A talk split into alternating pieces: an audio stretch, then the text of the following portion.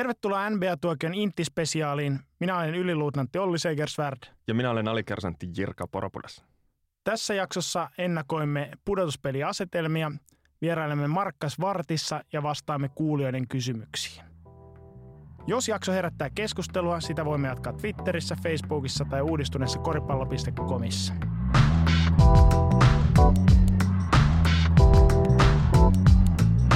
NBA-kautta on noin 6 jäljellä ja pudotuspeliasetelmia haetaan tiukasti, joten voitaisiin aloittaa tämä jakso kuulijakysymyksellä Pentti Pispalta. Länsi on ihan helvetin kimurantti, sijat 3-10 on lähellä toisiaan. Jos en mä ihan väärin kuullut, niin kyseisten joukkueiden välisiä matseja tulee vielä 24 kappaletta, tai tuli siis kysymisvaiheessa, ja 2 joukkuetta jää ilman playeripaikkaa. Mutta mitkä? No, ensimmäisenä täytyy nyt esittää sivuhuomio, että tästä podcastista syntyy todella omituinen kuva, kun joka toinen jakso aloitetaan kuulijakysymyksellä, jossa kiroillaan kuin sotilasmestarit. Eli jatkossa varoitus kuulijakysyjille, että kysymykset, joissa on kirosanoja, niin tullaan tulevaisuudessa asettamaan jakson loppuun häpeämään. Näin, mutta jos ei ihan pelkästään vastaa tuohon Pentin kysymykseen, vaan käydään vähän laajemminkin läpi näitä kuumia ja kylmiä joukkueita pudotuspelien kynnyksellä. Ja aloitetaan vaikka idästä ja itäisen konferenssin kuumimmasta joukkueesta, eli Torontosta, joka on jo varmistanut pudotuspelipaikkansa on tällä hetkellä idän ykkösenä ja näyttää sillä paikalla pysyvä varmaan runkosarjan loppuun asti. Toronto on selvästi idän tasapainoisin joukkue ja Toronton penkki on jäätävän hyvä ja valmentaja Dwayne Casey on todennäköinen vuoden valmentaja, koska on pistänyt on koko joukkueen kuviot täysin uusiksi edellisestä kaudesta. Ja tuosta pelaajamiehistöstä niin selvästi pomppaa esiin DeMar DeRozan, joka on ottanut loikan uudelle tasolle ihan hyvän pelaajan statuksesta niin ihan tuonne tähtitasolle. Ei nyt ihan sentään MVP-keskusteluun, mutta sekä ei kuulosta enää huonolta vitsiltä, kun Toronto saattaa voittaa lähemmäs 65 peliä. Ainakin DeMar DeRozan oli tässä taanoin itäisen konferenssin viikon pelaaja, että jotain pystyä on saanut kotiin viedä.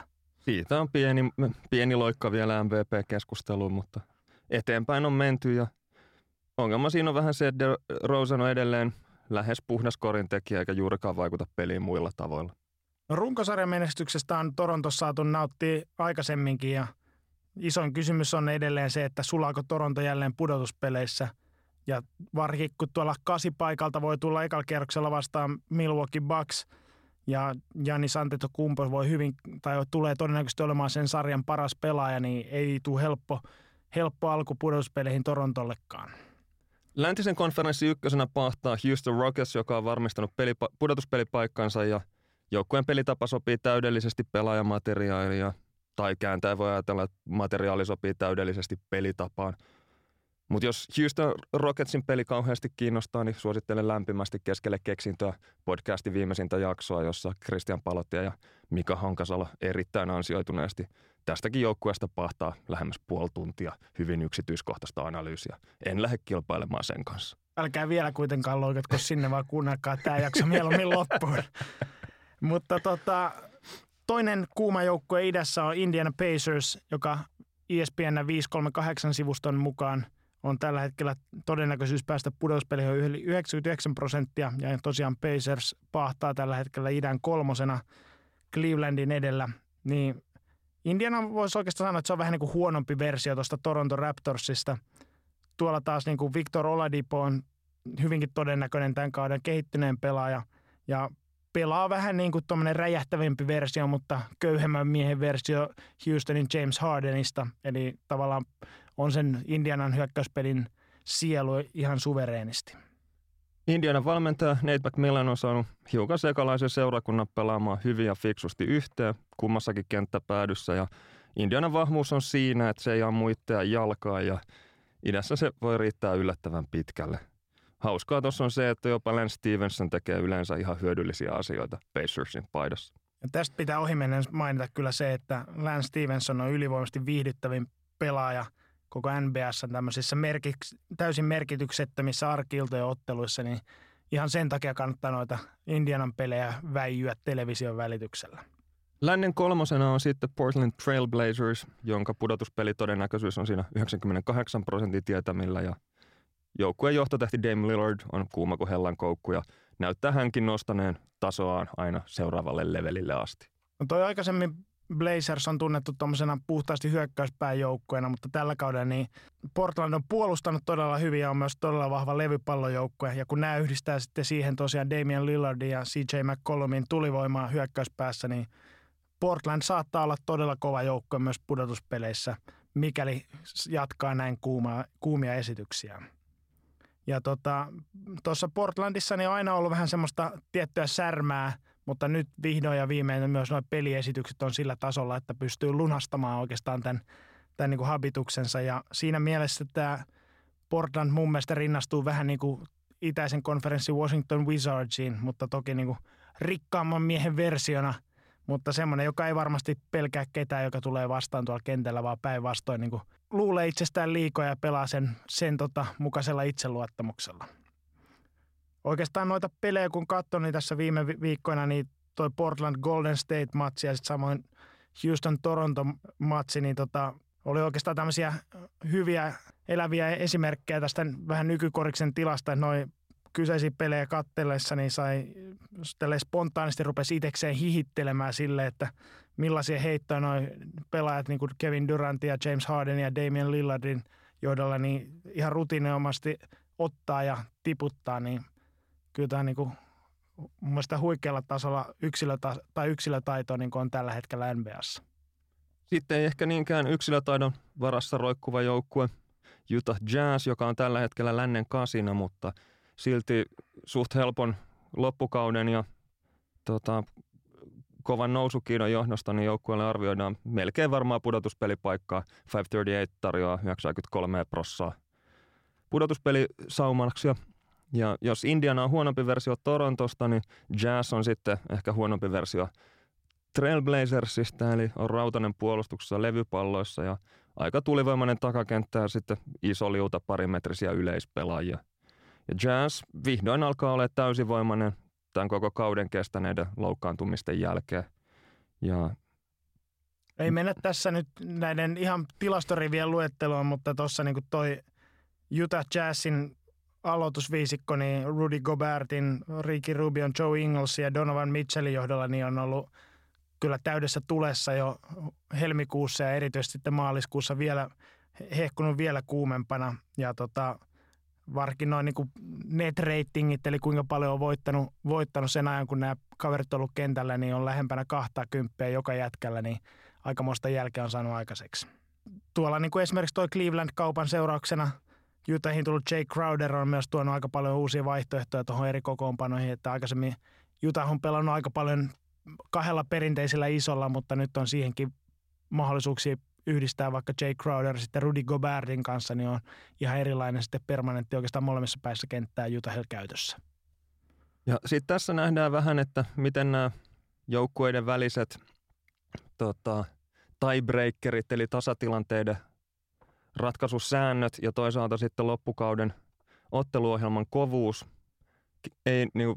vaikuttaa siihen, että miten joukkueiden todennäköisyydet päästä pudotuspeleihin muuttuu. Eli jos Jazz oli lännen kasina ja 93% todennäköisyydellä sisällä pudotuspeleissä, niin New Orleans Pelicans on tällä hetkellä lännen 6.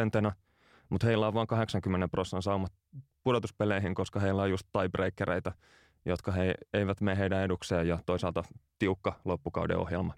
No New Orleans Pelicans on myös pelannut tässä viime aikoina todella hyvää korista ja tästä nyt herää kysymys siitä, että onko tämä enemmän Anthony Davisin ansiota vai sitten Emeka Okaforin, joka hankittiin tuonne paikkaamaan Boogie Cousinsin jättämää aukkoa. Ehkä enemmän kuitenkin kallistaa tuohon Anthony Davisiin, joka basketballreference.comin mukaan tunnetaan lempinimellä Fat Man ja kirjoitetaan PH. Itse en ole kuullut tätä koskaan käytettävän, mutta koska se on internetissä, niin sen on pakko olla totta.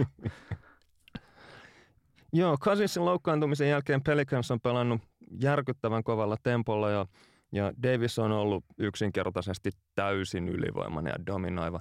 Jopa niin kova, että jossain on alettu jopa vihjailla, että saattaisi haastaa James Hardenin MVP-kilpailussa, mutta tämä nyt on tämmöistä tyhjää vihjailua, jota on nettipullolla. No tämmöinen hyvin merkityksellisiä tilastoknoppeja voi sanoa, että Anthony Davis oli NBA-historian ensimmäinen pelaaja, joka teki triplatuplan blokeilla omana syntymäpäivänään. Mistä sä revit näitä täysin merkityksettömiä tilastoja?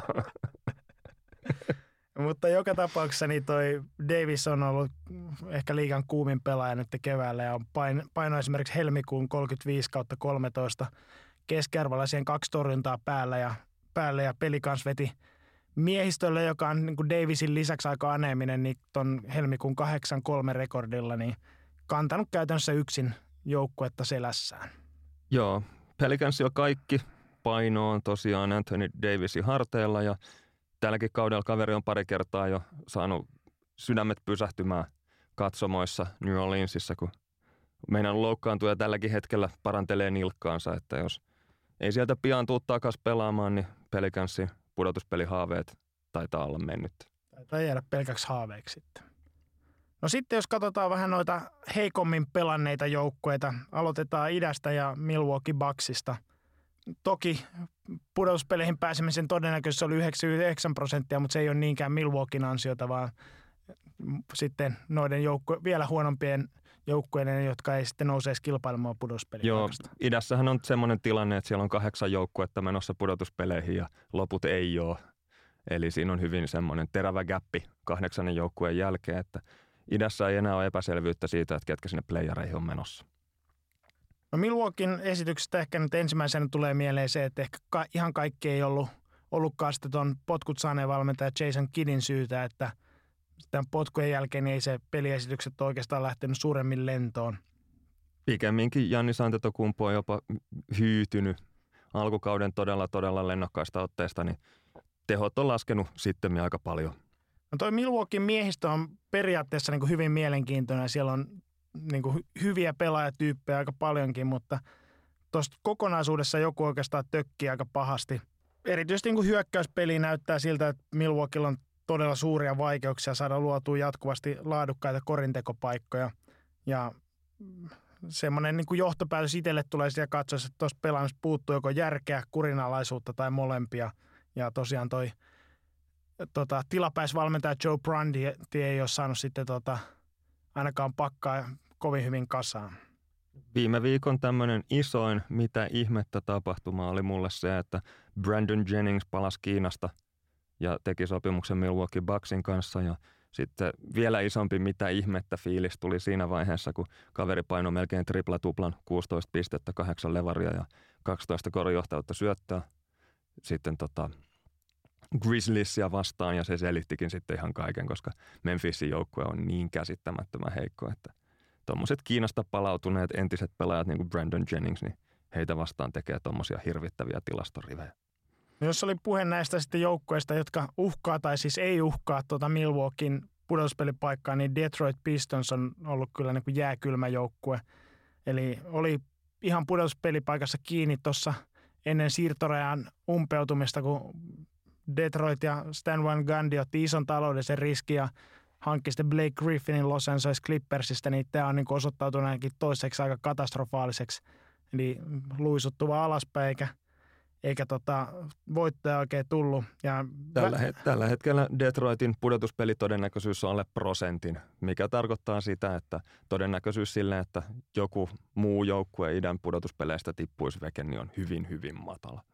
No Detroitista voisi oikeastaan tulevaisuudesta sanoa sen, että Blake Griffin tulee saamaan 143,5 miljoonaa seuraavasta 4 vuodesta, mutta todennäköisesti aika lailla kaikille muille tullaan antaa kenkää tulevan kesän aikana ja aloitetaan sitten taas puhtaalta pöydältä. Sitten on tämmöinen erittäin, mitä mä sanoisin, yllättävä joukkue tässä syöksykierre porukassa San Antonio Spurs, joka on tällä hetkellä idän 9. eli ei pääsisi pudotuspeleihin, jos pudotuspelit alkaisi tällä päivämäärällä. Ja loppukauden huomioiden, niin se on aika coin flip tilanne siinä, että 53% todennäköisyydellä Spursin ennustetaan pääsevän playereihin.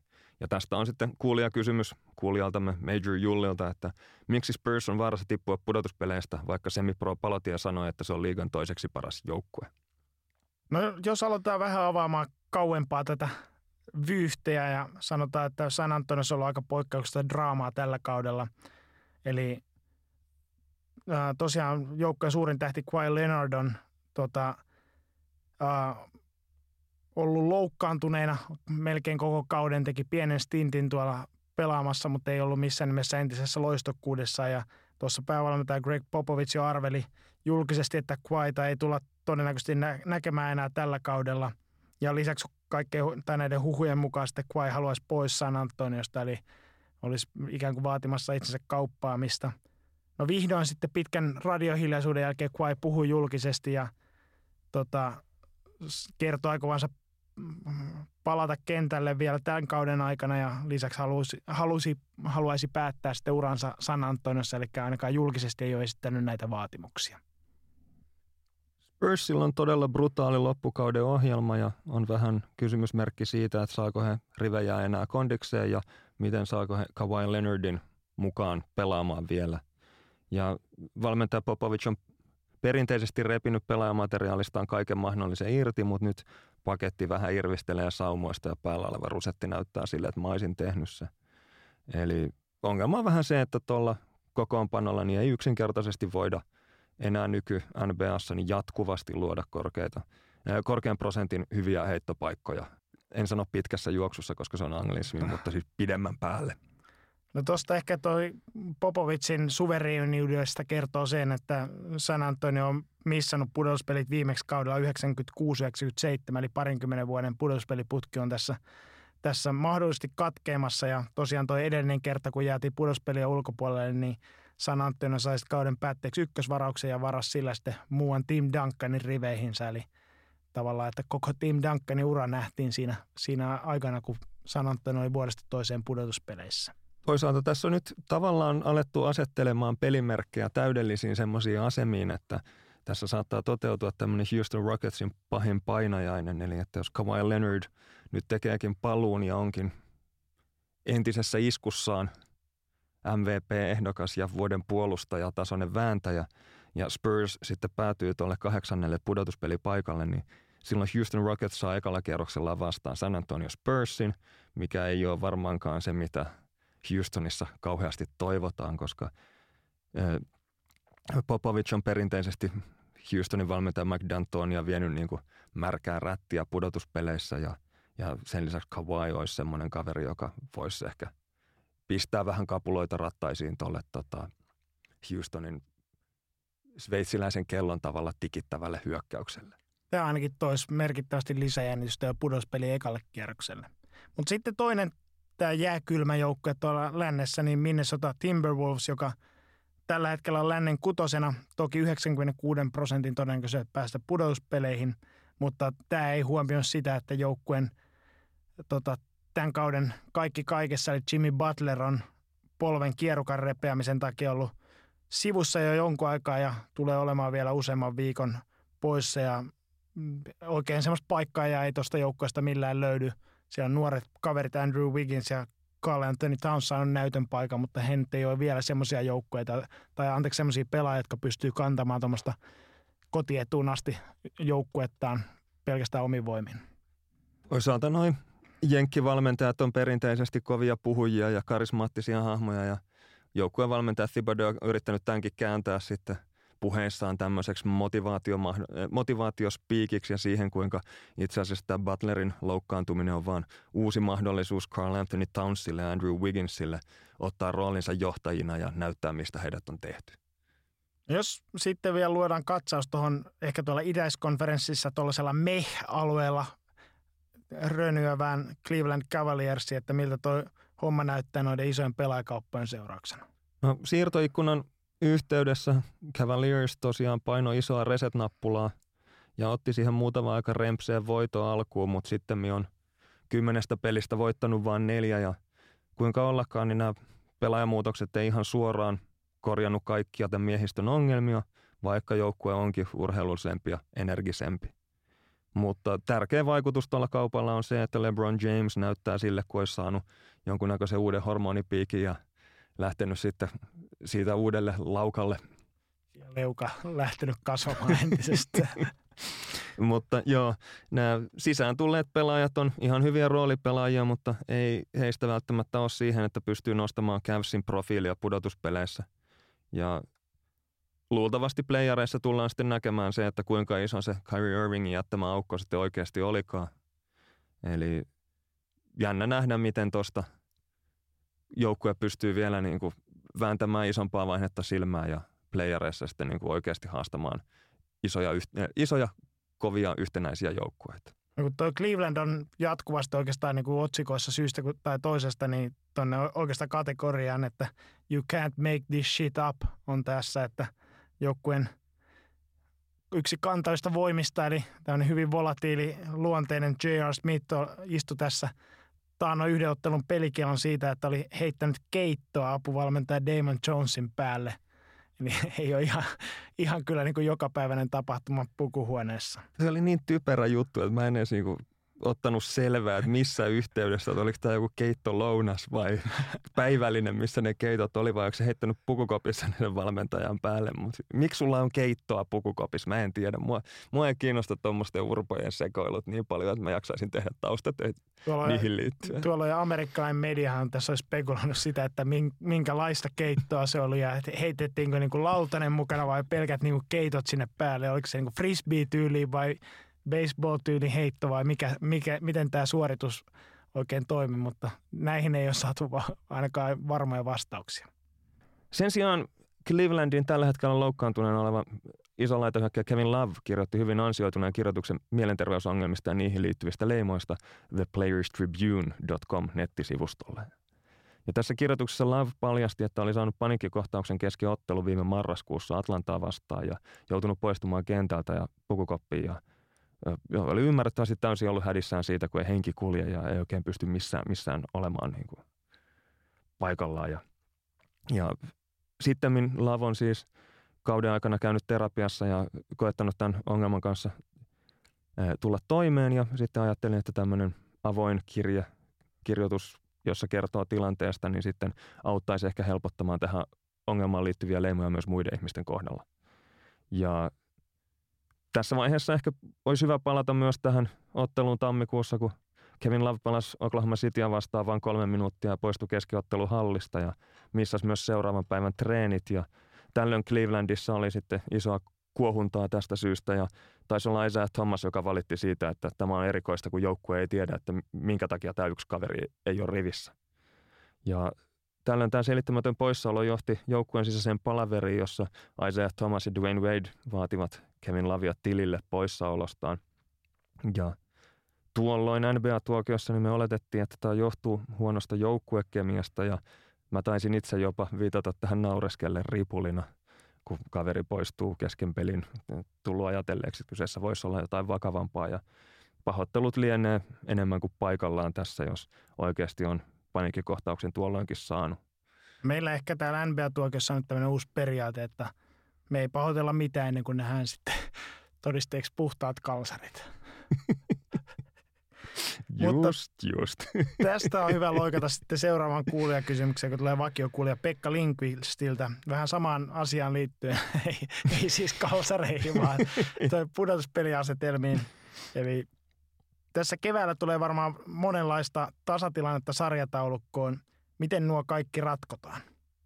No, idässä pudotuspelijoukkueet alkaa olla varmat, kuten tuossa sanottiin, mutta sijoilla 3-8 olevat joukkueet on vain 4 voiton päässä toisistaan, eli siellä varmasti tulee jos jonkinlaisia tasatilanteita. Lännessä taas koko pudotuspelipakka on ihan täysin levällä, eli joukkueet sijoilla 3-10 on 3 voiton sisällä toisistaan. Ja nyt sitten kun käy sillä tavalla, että joukkueita pitäisi verrata ja katsoa, että missä järjestyksessä he pudotuspelikaavioon asettuvat, niin ensimmäisenä tietenkin katsotaan voittoprosenttia. Ja tämä on se tilanne, jossa ei edes mitään tiebreakeria tarvita. Mutta sitten sen jälkeen, jos 2 joukkueella on sama voittoprosentti, niin sen jälkeen täytyy jollakin tavalla heidät asettaa paremmuusjärjestykseen. Ja ensimmäisenä NBA:ssa katsotaan joukkueiden voittoprosenttia joukkueiden keskinäisissä otteluissa, eli kumpi on voittanut runkosarjassa toisen useampia kertoja. Ja sen jälkeen sitten katsotaan, että onko jompikumpi näistä joukkueista voittanut oman divisioonansa. Ja sitten jos jompikumpi tai kumpikaan ei ole tämmöisiä divisioonavoittajia, niin sen jälkeen katsotaan sitten, että mikä on joukkueiden voittoprosentti omaa divisioonansa vastaan, jos he ovat samasta divisioonasta peräisin nämä joukkueet. Mikä näiden divisioiden oikein niin kuin syvin olemus on? Minkä takia niitä ylipäätänsä on?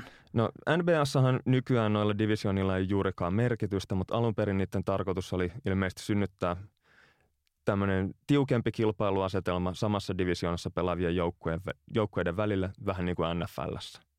Eli NFL:ssä kun pelataan vain 16 ottelun runkosarja, ja näistä 16 ottelusta 6 pelataan oman divisioonan 3 muuta joukkuetta vastaan, ja divisioonia voittajat pääsee pudotuspeleihin ja sitten pari jengiä villillä kortilla, niin tämä divisioonaotteluiden voittaminen on hyvin, hyvin tärkeää. Ja siellä on tämmöisiä, miten sanoisi, kilpa-asetelmia joukkueiden välillä, jotka on hyvin, hyvin voimakkaita. Kun taas sitten NBA:ssa pelataan 82 matsia ja joukkueiden tämmöinen globaali vertailu toisiinsa on helpompaa, kun on havaintoja siitä, miten ne pelaa toisiaan vastaan niin kuin oikeasti ne joukkueet, niin tämmöisiä keinotekoisia vertailulokeroita ei tarvita ja nämä divisioonat sen takia on aika turhia. NBA:ssa divisioonaotteluiden merkitys on hyvin minimaalinen, koska vielä pari vuotta sitten tehtiin tämmöinen muutos, että divisioonansa voittaja ei saa automaattisesti kotiutua pudotuspeleihin. Eli oikeasti näillä pudotuspeleillä, divisioonotteluilla niin ei ole mitään sen suurempaa merkitystä. Et ainoa merkitys oikeastaan se, että NBA:ssa niin kaikkein häpeämättömimmät joukkueet niin ripustaa näitä divisioonavoittajia, standardeja tai bannereita sinne oman hallinsa kattoo ja ylpeilee sillä, että ikinä ei ole playereissa pärjätty, mutta kerran voitettiin Atlantic Division tai jotain vastaavaa. Mitä sitten, jos joukkueella on sama rekordi sitten myös täällä divisioonan sisällä, niin mikä... jos he eivät pelaa samassa divisioonassa. No sen jälkeen vertaillaan sitten joukkueiden voittoprosentteja oman konferenssin sisällä, ja jos ne täsmää, niin sen jälkeen katsotaan, että kuinka hyvin joukkueet on pärjännyt pudotuspelijoukkueita vastaan omassa konferenssissaan, ja sen jälkeen sitten, että kuinka hyvin he ovat pärjänneet vastakkaisen konferenssin pudotuspelijoukkueita vastaan. Ja jos tässäkin vaiheessa ollaan vielä tasoissa, niin sitten katsotaan, että kummalla joukkueella on parempi pisteero läpi kauden. Ja vaikka tässä tuntuu, että on hirvittävästi näitä niin kuin pykäliä, niin mun mielestä on jännää se, että tässä ei ole viety tätä tiebreaker-listausta aivan loppuun asti. Eli jos tässäkin vaiheessa oltaisiin tasoissa, niin silloin säännöt ei sano, että miten toimitaan. Tietenkin arkijärki sanoo, että siinä vaiheessa ratkaistaan jotenkin kolikkoa heittämällä tai jotenkin muuten se joukkueiden järjestys. Tai sitten voitaisiin vaikka pelata koko kausi uudestaan. No se olisi tietenkin, saisi ainakin pääsylippuja myytyä. Mutta sitten semmoinen, mikä mua itteeni rupesi tuossa mietityttämään, että minkä takia tuossa viimeisellä levelillä niin vertaillaan yhteenlaskettua pisteeroa eikä pistekeskiarvojen erotusta.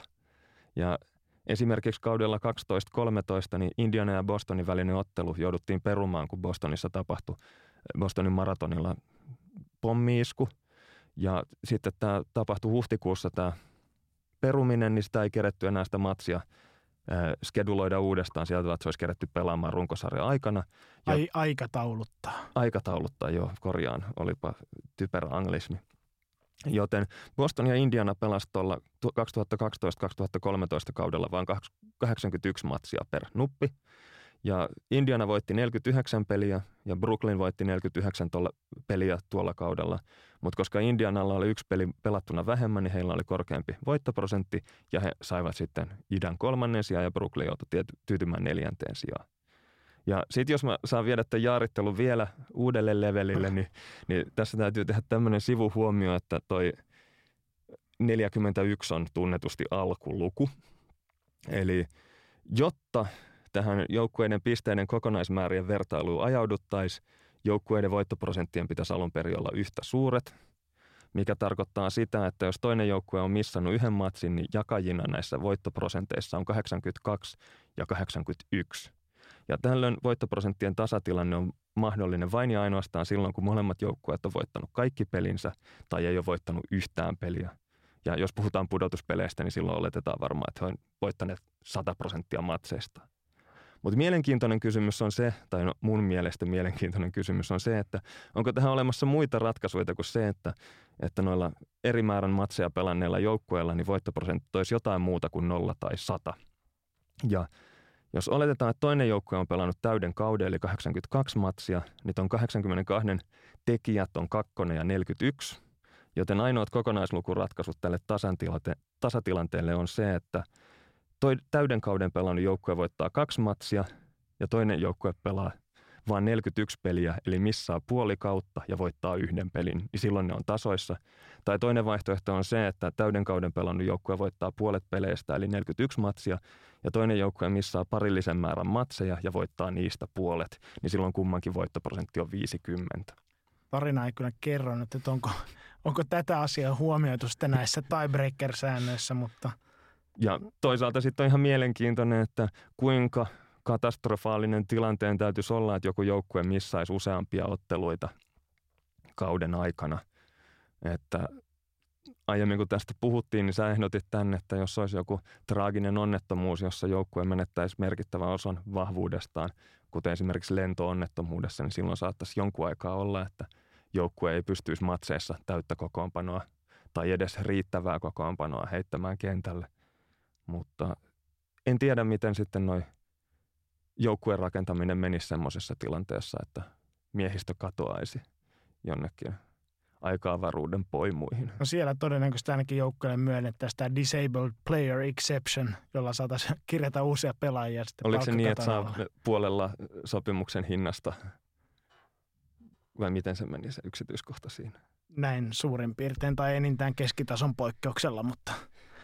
Eli siinä vaiheessa koottaisi tämmöinen klassinen keskitason poikkeuspelaajista koostuva joukkue, jotka on kaikki ihan kivoja. Mutta olettaisin, että niinku, jos näin kävisi kesken kauden, niin vapailla markkinoilla ei ihan hirveästi oiskaan tämmöisiä maksimisopimuksen arvoisia pelaajia, että, joita voitaisiin kirjata. Mutta jos palataan itse asiaan ja Pekka Vinkistin kysymykseen, niin miten sitten, jos useampi joukko on tasatilanteessa, miten noi tiebreaker-säännöt silloin menee? Tiebreaker-säännöt menee muuten täsmälleen samalla tavalla kuin äsken esitettiin, paitsi jostain syystä silloin, kun on useampia joukkueita tasoissa, niin ensimmäisenä kysytään, että onko teistä joku divisioonavoittaja, ja vasta sen jälkeen katsotaan, että kenellä on paras voittoprosentti näiden joukkueiden keskinäisissä otteluissa. Ja sä varmaan muistat sen, että tässä meidän NBA Nightmare Fantasy-liigassa, jossa on tarkoitus hakea mahdollisimman huonoja pelaajia omaan joukkueeseensa, niin pudotuspelien tiebreakerina on teknillisten virheiden kokonaismäärä. Näin muistan, kun tämmöisen muistan sieltä klikkanneeni aikanaan säännöksi, mutta kertoo siitä myös, että toi NBAn tapa, monimutkainen tapa ei ole ainoa. Meillä tosin ei määritelty, mikä on sitten seuraava tiebreaker-sääntö, että jos nämä menisi tasan. Mutta muistaakseni ainakin hävisin itse kotiedun pudotuspeli ekalle kierrokselle juuri tämän säännön perusteella, joten se puras nilkkaan. No sitten toinen pääty NBA-sarjataulukossa on tietysti nämä huonoimmat joukkueet, joita tämän tankingin ja bullsin ja muiden joukkueiden vähän ehkä väärään suuntaan vievien insentiivien johdosta niin on tällä kaudella pohdittu, niin tällä hetkellä liigan 7 huonointa joukkuetta on myös 3 voiton päässä toinen toisistaan, tai voisiko sanoa 3 tappion päässä toinen toisistaan. Ja tässä on semmoinen jännä tilanne, että sitten ennen kuin näitä varausvuoroja arvotaan ensi kesänä, niin täytyy nämä tasatilanteet sitten jotenkin ratkoa. Ja jos joukkueet on tasavoitoissa, niin ne järjestetään satunnaiseen järjestykseen ennen kuin arvotaan näitä varausvuoroja. Ja tämä arvonta toteutetaan, en tiedä miten, säännöt sanoo vaan, että heidät järjestetään satunnaiseen järjestykseen. Ja mun mielestä olisi siistiä, että jos nämä lotteritasatilanteetkin ratkaistaisiin jollain tämmöisellä järjettömän pitkällä tiebreaker-listauksella ja sitten nämä tänkkäävät joukkueet, jotka yrittää välttää näitä voittoja varsinkin tässä vaiheessa kautta, niin lähtisi matseihin semmoisella ajattelulla, että meidän ei kannata ainakaan tätä matsia voittaa, koska vastassa on oman konferenssimme todennäköinen pudotuspelijoukkue, joka tulee sitten 4. tai 5. näissä tiebreaker-säännöissä vastaan, että ai, että teillä on voitto tuommoista jengiä vastaan, että menkääs nyt draftijonon perälle. Ja toisaalta sitten tuommoisessa tilanteessa olisi varmaan järkevintä vertailla voittoprosentteja just näiden lotterijoukkueiden kesken, niin saataisiin mahdollisimman paljon jännitystä näihin loppukauden Atlanta-Chicago-matseihin, joita ei tarjota edes vedonlyöntikohteeksi, kun kaikki tietää, että kumpikaan joukkue ei halua niitä voittaa. No, tämä ehkä olkoon sitten opetukseksi Pekalle ja muillekin kuulijoille, että olkaa varovaisia sen kanssa, että mitä kysytte, että näihin kysymyksiin todellakin vastataan perusteellisesti. No saattaa olla, että tästä tulee vielä toinen varoittava esimerkki tämän meidän inttispesiaalin kuluessa.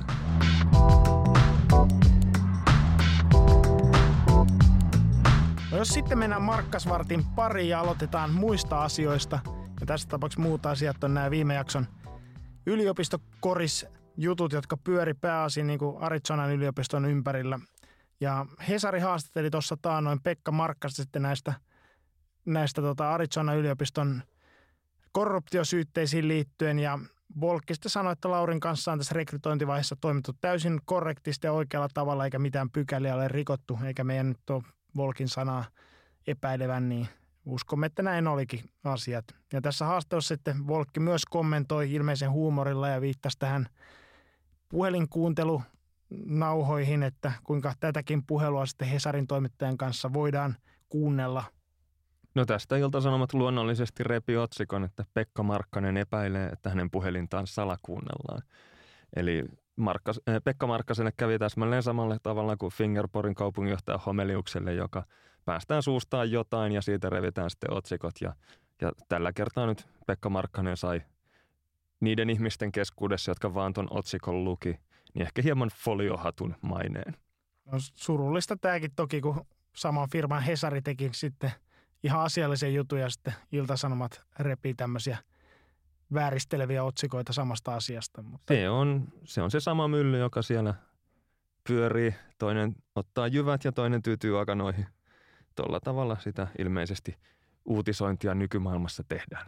No joka tapauksessa niin Arizonakin sai sitten tämän melko hillittömän viikon jälkeen niin rivinsä suoraksi yllättäen nopeasti. Toi päävalmentaja Sean Miller, niin kuten mainittiin, niin kiisti kaikki hänen kohdistuneet syytökset ja palasi sitten joukkueen penkin päähän nopeastikin. Ja heti ensimmäisessä kotiottelussa sai sitten raikuvat suosionosoituksen joukkueen kannattajat, jotka kertovat rakastavansa päävalmentaja Milleriä. No Arizona sitten voitti tämän Pacific 12-konferenssin runkosarjamestaruuden ja heti perään sitten myös konferenssin lopputurnauksen. Ja kausi oli siltä osin joukkueelle todellinen menestys. Tämän lisäksi sitten Markkasen vanha kämppis Alonso Trier, joka teki valituksen tästä dopirangaistuksesta, niin sekin meni läpi ja mies sai palata kentille. Ja tällä hetkellä Arizona Wildcats on lähdössä oman alueensa nelossijoitettuna joukkueena March Madness-lopputurnaukseen ja kohtaavat 15.3. ensimmäisellä kierroksella Buffalon, joka on sijoitettu 13. tuolla alueella. Tämän kauden osalta siis asiat näyttäisi menevän ihan hyvin, mutta tämä soppa ei kuitenkaan lopullisesti ohi. No edellisessä jaksossa esitetyt syytökset pelaajille supletuista rahoista tullaan varmasti selvittämään vielä ja isoin vaikutus toistaiseksi on se, että tulevan kauden 3 värväystä eli Shaquille O'Nealin poika, laituri Sharif O'Neal sekä pointit Javon Kinnerly ja Brandon Williams on peruuttaneet sitoumuksensa Arizonan yliopistoon säikähdettyään tätä kohua tai oikeastaan kohusumaa ja sen mahdollisia seuraamuksia, jotka saattaisi tarkoittaa sitä, että tulevaisuudessa joukkue suljettaisiin sarjoista ulos tai sitten vaihtoehtoisesti menettäisiin osan stipendeistä ja joutuisi pelaamaan selvästi käsi selän taakse sidottuna, mikä ei varmaan näiden pelaajien kannalta olisi kauhean mukava juttu. Ja tilanne on tällä hetkellä semmoinen, että Arizonaan ei näillä näkymiä ole tulossa ensi syksynä yhtään freshmania koristipendillä. Ja ei siis näytä kauhean hyvältä toi Arizonan korisprogiksen tilanne tällä hetkellä. Vähän kun sivuttiin tuossa viime jaksossa sitä, että tosiaan nämä salaperäiset nauhat, jotka tiettävästi on vuotanut niin kuin FBI:n tutkimuksista ja sitten nämä tietyt dokumentit agentin ton avustajan kuluraporteista, niin, joita juuri kukaan ei ole nähty, niin nämä on paikallisesti lähtöisin ilmeisesti niin kuin ESPN tai mediakonserni ESPN näistä tietyistä jutuista, ja täällä Amerikoissa on pikkasen herännyt tämmöinen salaliittoteoriakin, että tässä niinku ei olisi mitään totuuspohja tässä koko kohussa, vaan tämä kaikki olisi niinku tuon ESPN:n masinoimaa tämmöistä hypeä, jolla he saa niinku lisää näkyvyyttä ja lisää sitten juttuja veistettyä ja skandaaleista, jotka kiinnostaa aina ihmisiä. Mutta luultavasti me tullaan näkemään tämä sitten ensi kesän aikana tai lähivuosina. Että tämä on semmoinen soppa, mitään, että tämä tullaan kyllä varmuudella selvittämään. No sitten jos katsotaan vielä tätä Chicago Bullsin joukkuetta, niin NBA antoi varoituksen Bullsille siitä, että he olivat lepuuttaneet täysin terveitä pelaajia. eli veteraanit Robin Lopez ja Justin Holiday, jotka olivat olleet aloitusviisikon jätkiä, jotka sitten yhtäkkiä laitettiin siviilit päällä terveinä vaihtopenkin päähän. Ja tämä oli tämmöinen ennaltaehkäisevä liike, että ennen kuin aletaan puhumaan liikaa Bullsin tankkaamisesta tai tankingista, eli tahallisesta häviämisestä, niin NBA puuttuu asiaan jo etukäteen. Ja tämän varoituksen jälkeen sitten Bullsin valmentaja Hoiberg pelutti Lopezia Holidayta Detroitia vastaan niin koko ekan jakson, eikä ottanut heitä ekalla jaksolla siis ollenkaan vaihtoon. Ja sitten kun ne oli 12 minuuttia pelannut, niin antoi kavereiden istua vaihtopenkillä matsin loppuun. Ja joukkue hävisi Detroitille, eli tällä näiden kahden aiemman aloittajan peluttamisella ei ollut oikeastaan mitään vaikutusta peliin. Seuraavassa pelissä Atlantaa vastaan niin Robin Lopez pelasi koko ekan erän. Joukkue oli 15 pistettä tappiolla siinä vaiheessa, kun kaveri meni vaihtoon eikä enää palannut. Ja Holiday oli koko matsin sivussa. Ja mun mielestä tämä on melko tämmöinen ovelan passiivis-aggressiivinen lähestyminen täältä valmentaja Hoibergiltä, koska hän ei ole antanut itsestään hirveän veemäistä kuvaa, ainakaan ei näytä semmoiselta veemäiseltä tyypiltä. Jotenkin on semmoinen positiivinen fiilis ollut jätkästä, mutta toi, että sitten kun sanotaan, että pitäisi peluttaa näitä jätkiä, niin peluttaa niitä noin täysin irrationaalisesti. Tai sieltä on, niin toi on ihan selkeä semmoinen niin keskisormen heilutus sinne liigajohdon suuntaan, että mitä te teette, jos mä pelutan näitä jätkiä näin, että tuutteko te seuraavaksi sitten tarttumaan siihen, että minkä näköinen pelaajarotaatio mulla on ja että missä erissä näitä tyyppejä pitää peluttaa ja tuleeko tähän samanlaiset pelutussäännöt kuin jossain ihan pikkujunnuissa oli aikoinaan, että yksi erä pitää levätä ja niin edelleen. Tämä ehkä kertoo tästä laajemmin tästä tankkauksen roolista, että kun se on tämmöinen vähän julkinen salaisuus sitten NBAn piirissä, niin tuntuu siltä, että liigakin suhtautuu sillä lailla, että se on ihan ok tehdä sitä, kunhan siitä ei vaan puhuta. Eli tavallaan, että ei uhkaa tätä julkisuuskuvaa ja lipumyyntiä ja sponsoreita ja TV-sopimuksia, niin se on ihan fine tämä koko tankkaaminen. Mutta itsellä ainakin tullut tähän tämmöinen noussut esiin tämmöinen teoria, että olisiko tähän muita tapoja puuttua, niin esimerkiksi tämmöinen, että jos liiga jakaisi vaikka niin kuin pelikieltoja näille joukkoille huonoimmille pelaajille, niin silloinhan niitä on pakko pelottaa niitä parempia pelaajia sitten enemmän, niin olisiko tämä hyvä ratkaisu? Tai toinen olisi se, että antaisi huonoimmille pelaajille sakkoja niin, että niitä olisi pakko olla parempia. Että jos mennään tähän, että miten tässä nyt niin kuin annetaan huonoille keppiä, niin sillä se homma ratkeaa. Mutta tietenkin tässä herää semmoinen kysymys, että miten näiden joukkueiden olisi sitten tarkoitus kehittää näitä nuoria pelaajia. Et esimerkiksi Bullsilla on Cristiano Felicio, joka on kohtuullisen kokematon ja nuori pelaaja, ja jolla on pitkä 4-vuotinen sopimus, joka maksaa 32 miljoonaa. Niin missä vaiheessa he pystyy selvittämään sen, että onko kaverista tulossa NBA-pelaajaa, jos ei saa muita pelaajia sitten lepuuttaa, kun kausi on jo menetetty. Ja toisaalta sitten Felicio ei ole ehkä NBAn ihan parhaimmistoa, mutta kyllä se olisi vähän rankkaa itsetunnolle, jos joukkueelle annetaan sakkoa siitä, että ne peluttaa sua. Et sen lisäksi, että pelit ei kulje, niin sitten joukkuetta sakotetaan siitä, että taas on Felicio kentällä. Ehkä tätä tuskaa voi lievittää, niitä kyyneleitä voi pyyhkiä sitten niihin 100 seteleihin, joita on sitten 32 miljoonaa edestä siinä kasassa, niin ei tarvitse hirveästi sääliä Feliciota. Sä sivuutat nyt kokonaan suuren palkka- ja veroekstran, eli 32 miljoonasta, niin ei varmaankaan kaikki ole Feliciolla itsellään. No näin voi kuvitella, ellei ole sitten hyvä veroneuvoja. No sit voitaisiin ottaa kuulijakysymys Vaahtokylpyn Lakulta, eli hämeenlinnalaiselta Lasse Vuoriselta. Onko Zach LaVine vain itsekäs vaiko peräti kyvytön näkemään hyvässä heittopaikassa olevia joukkuekavereitaan, kuten meidän Laurin? No, Zach LaVinella on menossa sopimusvuosi. Otetaan seuraava kysymys. Tai seuraava aihe nyt.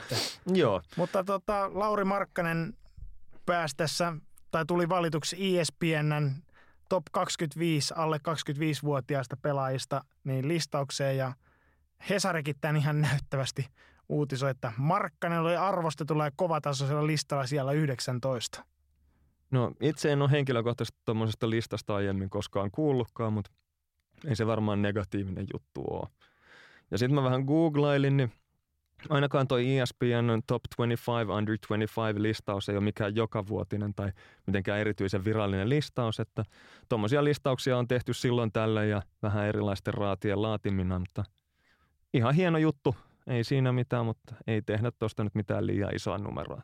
No me ei tehdä, mutta tosiaan Hesarin Saska Saarikoski teki ja kirjoitin näin, että tämä listalle pääseminen nostaa Markkasen osakkeita, kun Chicago Bulls miettii, kenen ympärille seuran tulevaisuutta aletaan rakentaa. Ja viittasi tähän sille, että nämä kaksi muuta nuorta lupausta, eli Zach LaVine ja Chris Dunn, ei tällä listalla ole. Niin. Mutta uskon ja toivon se, että Chicago Bulls tekee sitten ratkaisunsa jollain muulla perusteella kuin ESPN:n vähän hämärästi syntyneellä listalla. No tietenkin yksi vaihtoehto on se, että Sasko Saarikoski menee tökkimään sormella rintaa sinne seurajohtoon ja kertomaan heille, että miksei Lauri heitä. Sitäkin on tehnyt siellä Bullsin pukukopissa ilmeisesti. No sitten muuten ei toi mainittu päävalmentaja Fred Hoiber oli kertonut, että Chicago Bullsilla on arviolta 25 settipeliä, jotka on piirretty nimenomaisesti Lauria varten. Ja näitä kuvioita on kopioitu ilmeisesti Dallasilta ja miten juostaan näitä pelejä Dirk Nowitzkille ja New York Knicksiltä, jolla juostaan Kristaps Portsingisille ja jopa Suomen maajoukkueelta sitten, että miten Lauri on tottunut siellä sitten noita heittopaikkoja saamaan.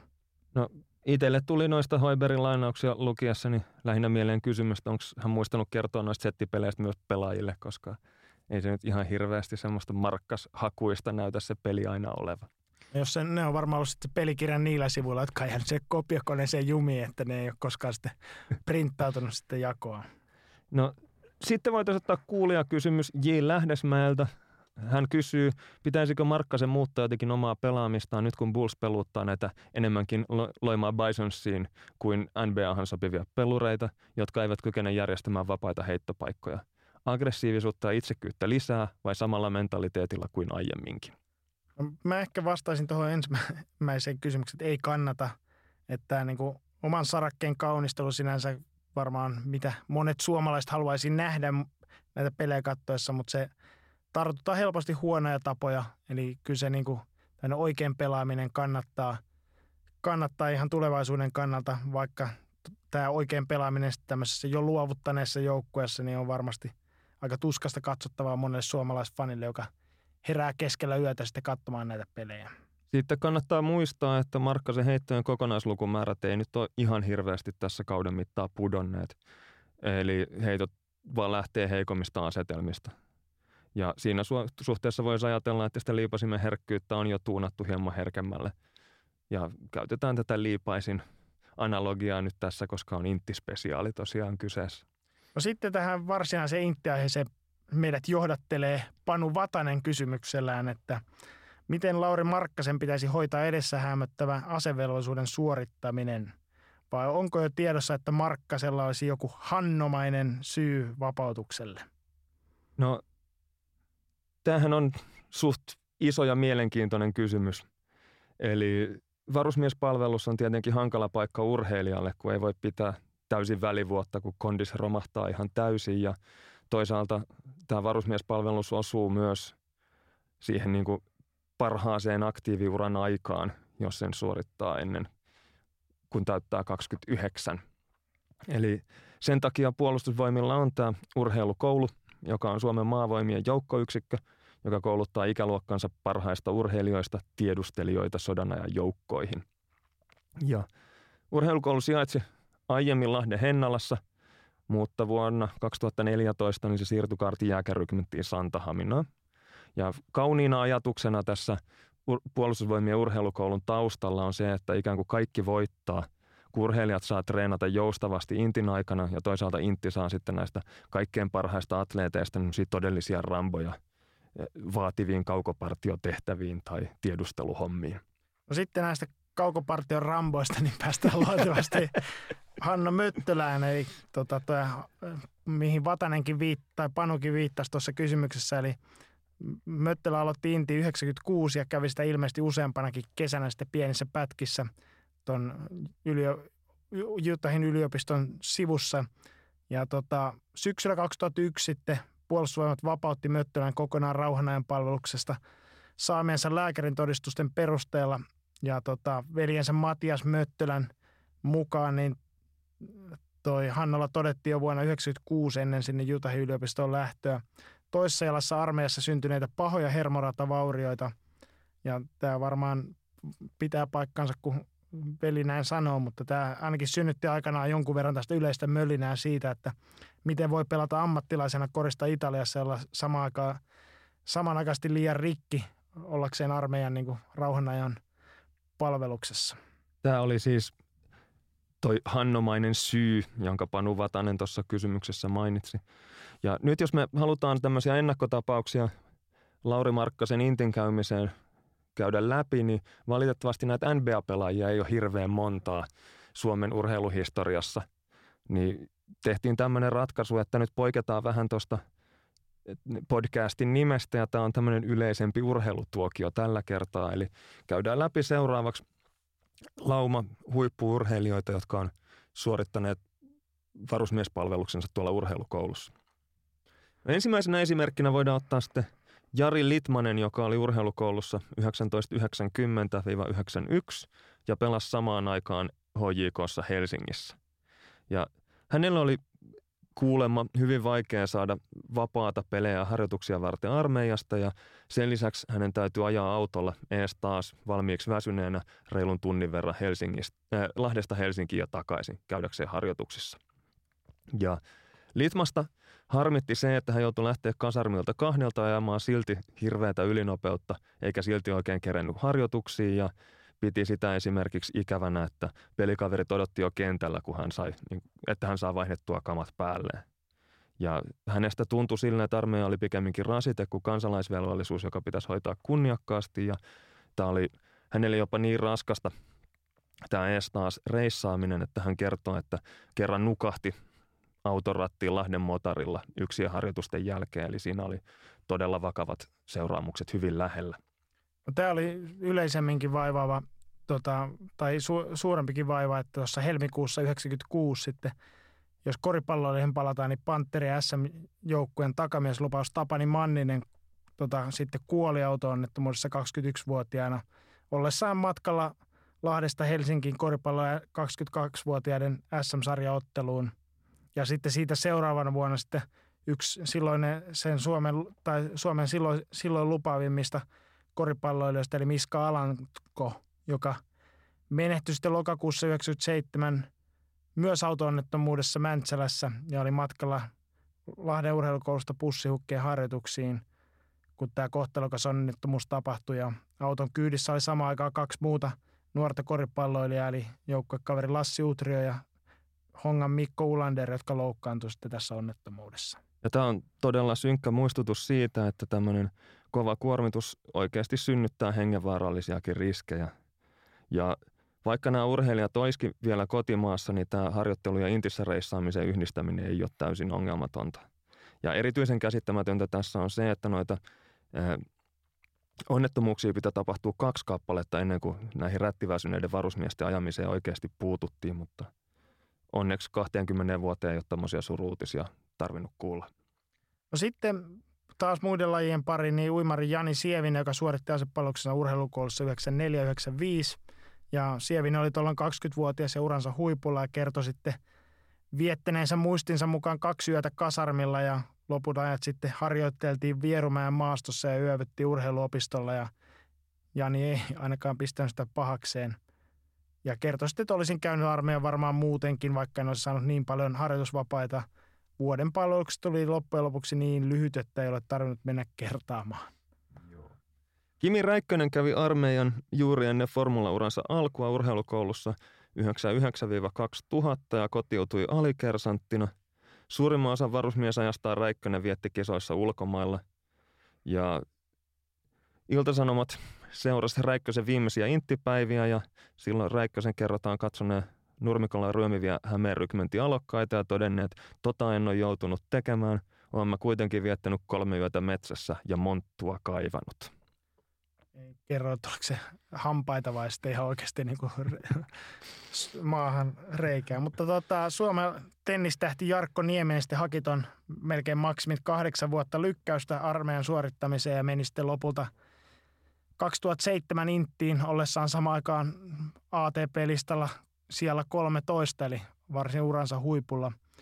No tuolloin oli sitten käynnissä tämmöinen kokeilu, jonka puitteissa ammattilaisurheilijat tai ulkomailla asuvat huippu-urheilijat voi suorittaa asevelvollisuutensa myös 5,5 vuodessa, kun aikaisemmin tosiaan tuo urheilukoulu oli koko vuoden mittainen. Ja Jarkko Niemisen kanssa samaan aikaan intissä oli myös tämmöinen koripalloilija kuin Petteri Koponen. Hänet draftattiin sitten 2007 ekalla kierroksella NBAhan hieman yllättäen. Ja hän oli alun perin suunnitellut aloittavansa varusmiespalveluksen heinäkuussa Santahaminassa, mutta tämän draftiruljanssin takia haki sitten vuoden lykkäystä. Ja sitten kun kesällä kävi niin, että ei saanutkaan Blazersista pelipaikkaa, vaan joukkue passitti hänet takaisin Suomeen tai Eurooppaan kasvamaan korkoa, niin urheilukoulun valmennuspäällikkö Jari Karinkanta soitti Koposelle ja esitti tämmöistä, että voisi aloittaa 2 viikon päästä urheilukoulussa varusmiespalveluksensa. Ja tämä oli vähän tämmöinen samanlainen ehkä asetelma kuin Salatuista elämistä muistan yhden huonoimmista ikinä jaksoista, jossa joku opiskelija tai joku näistä... Ilmeisesti olet sitten kattonut ainakin useamman jakson. Joku näistä hahmoista oli yliopistolla opiskelemassa ja sitten ei ollut käynyt luennolla, kun oli jotain vaikeuksia ja sitten professorit soitti perään, että miksi et ole käynyt luennolla. Niin.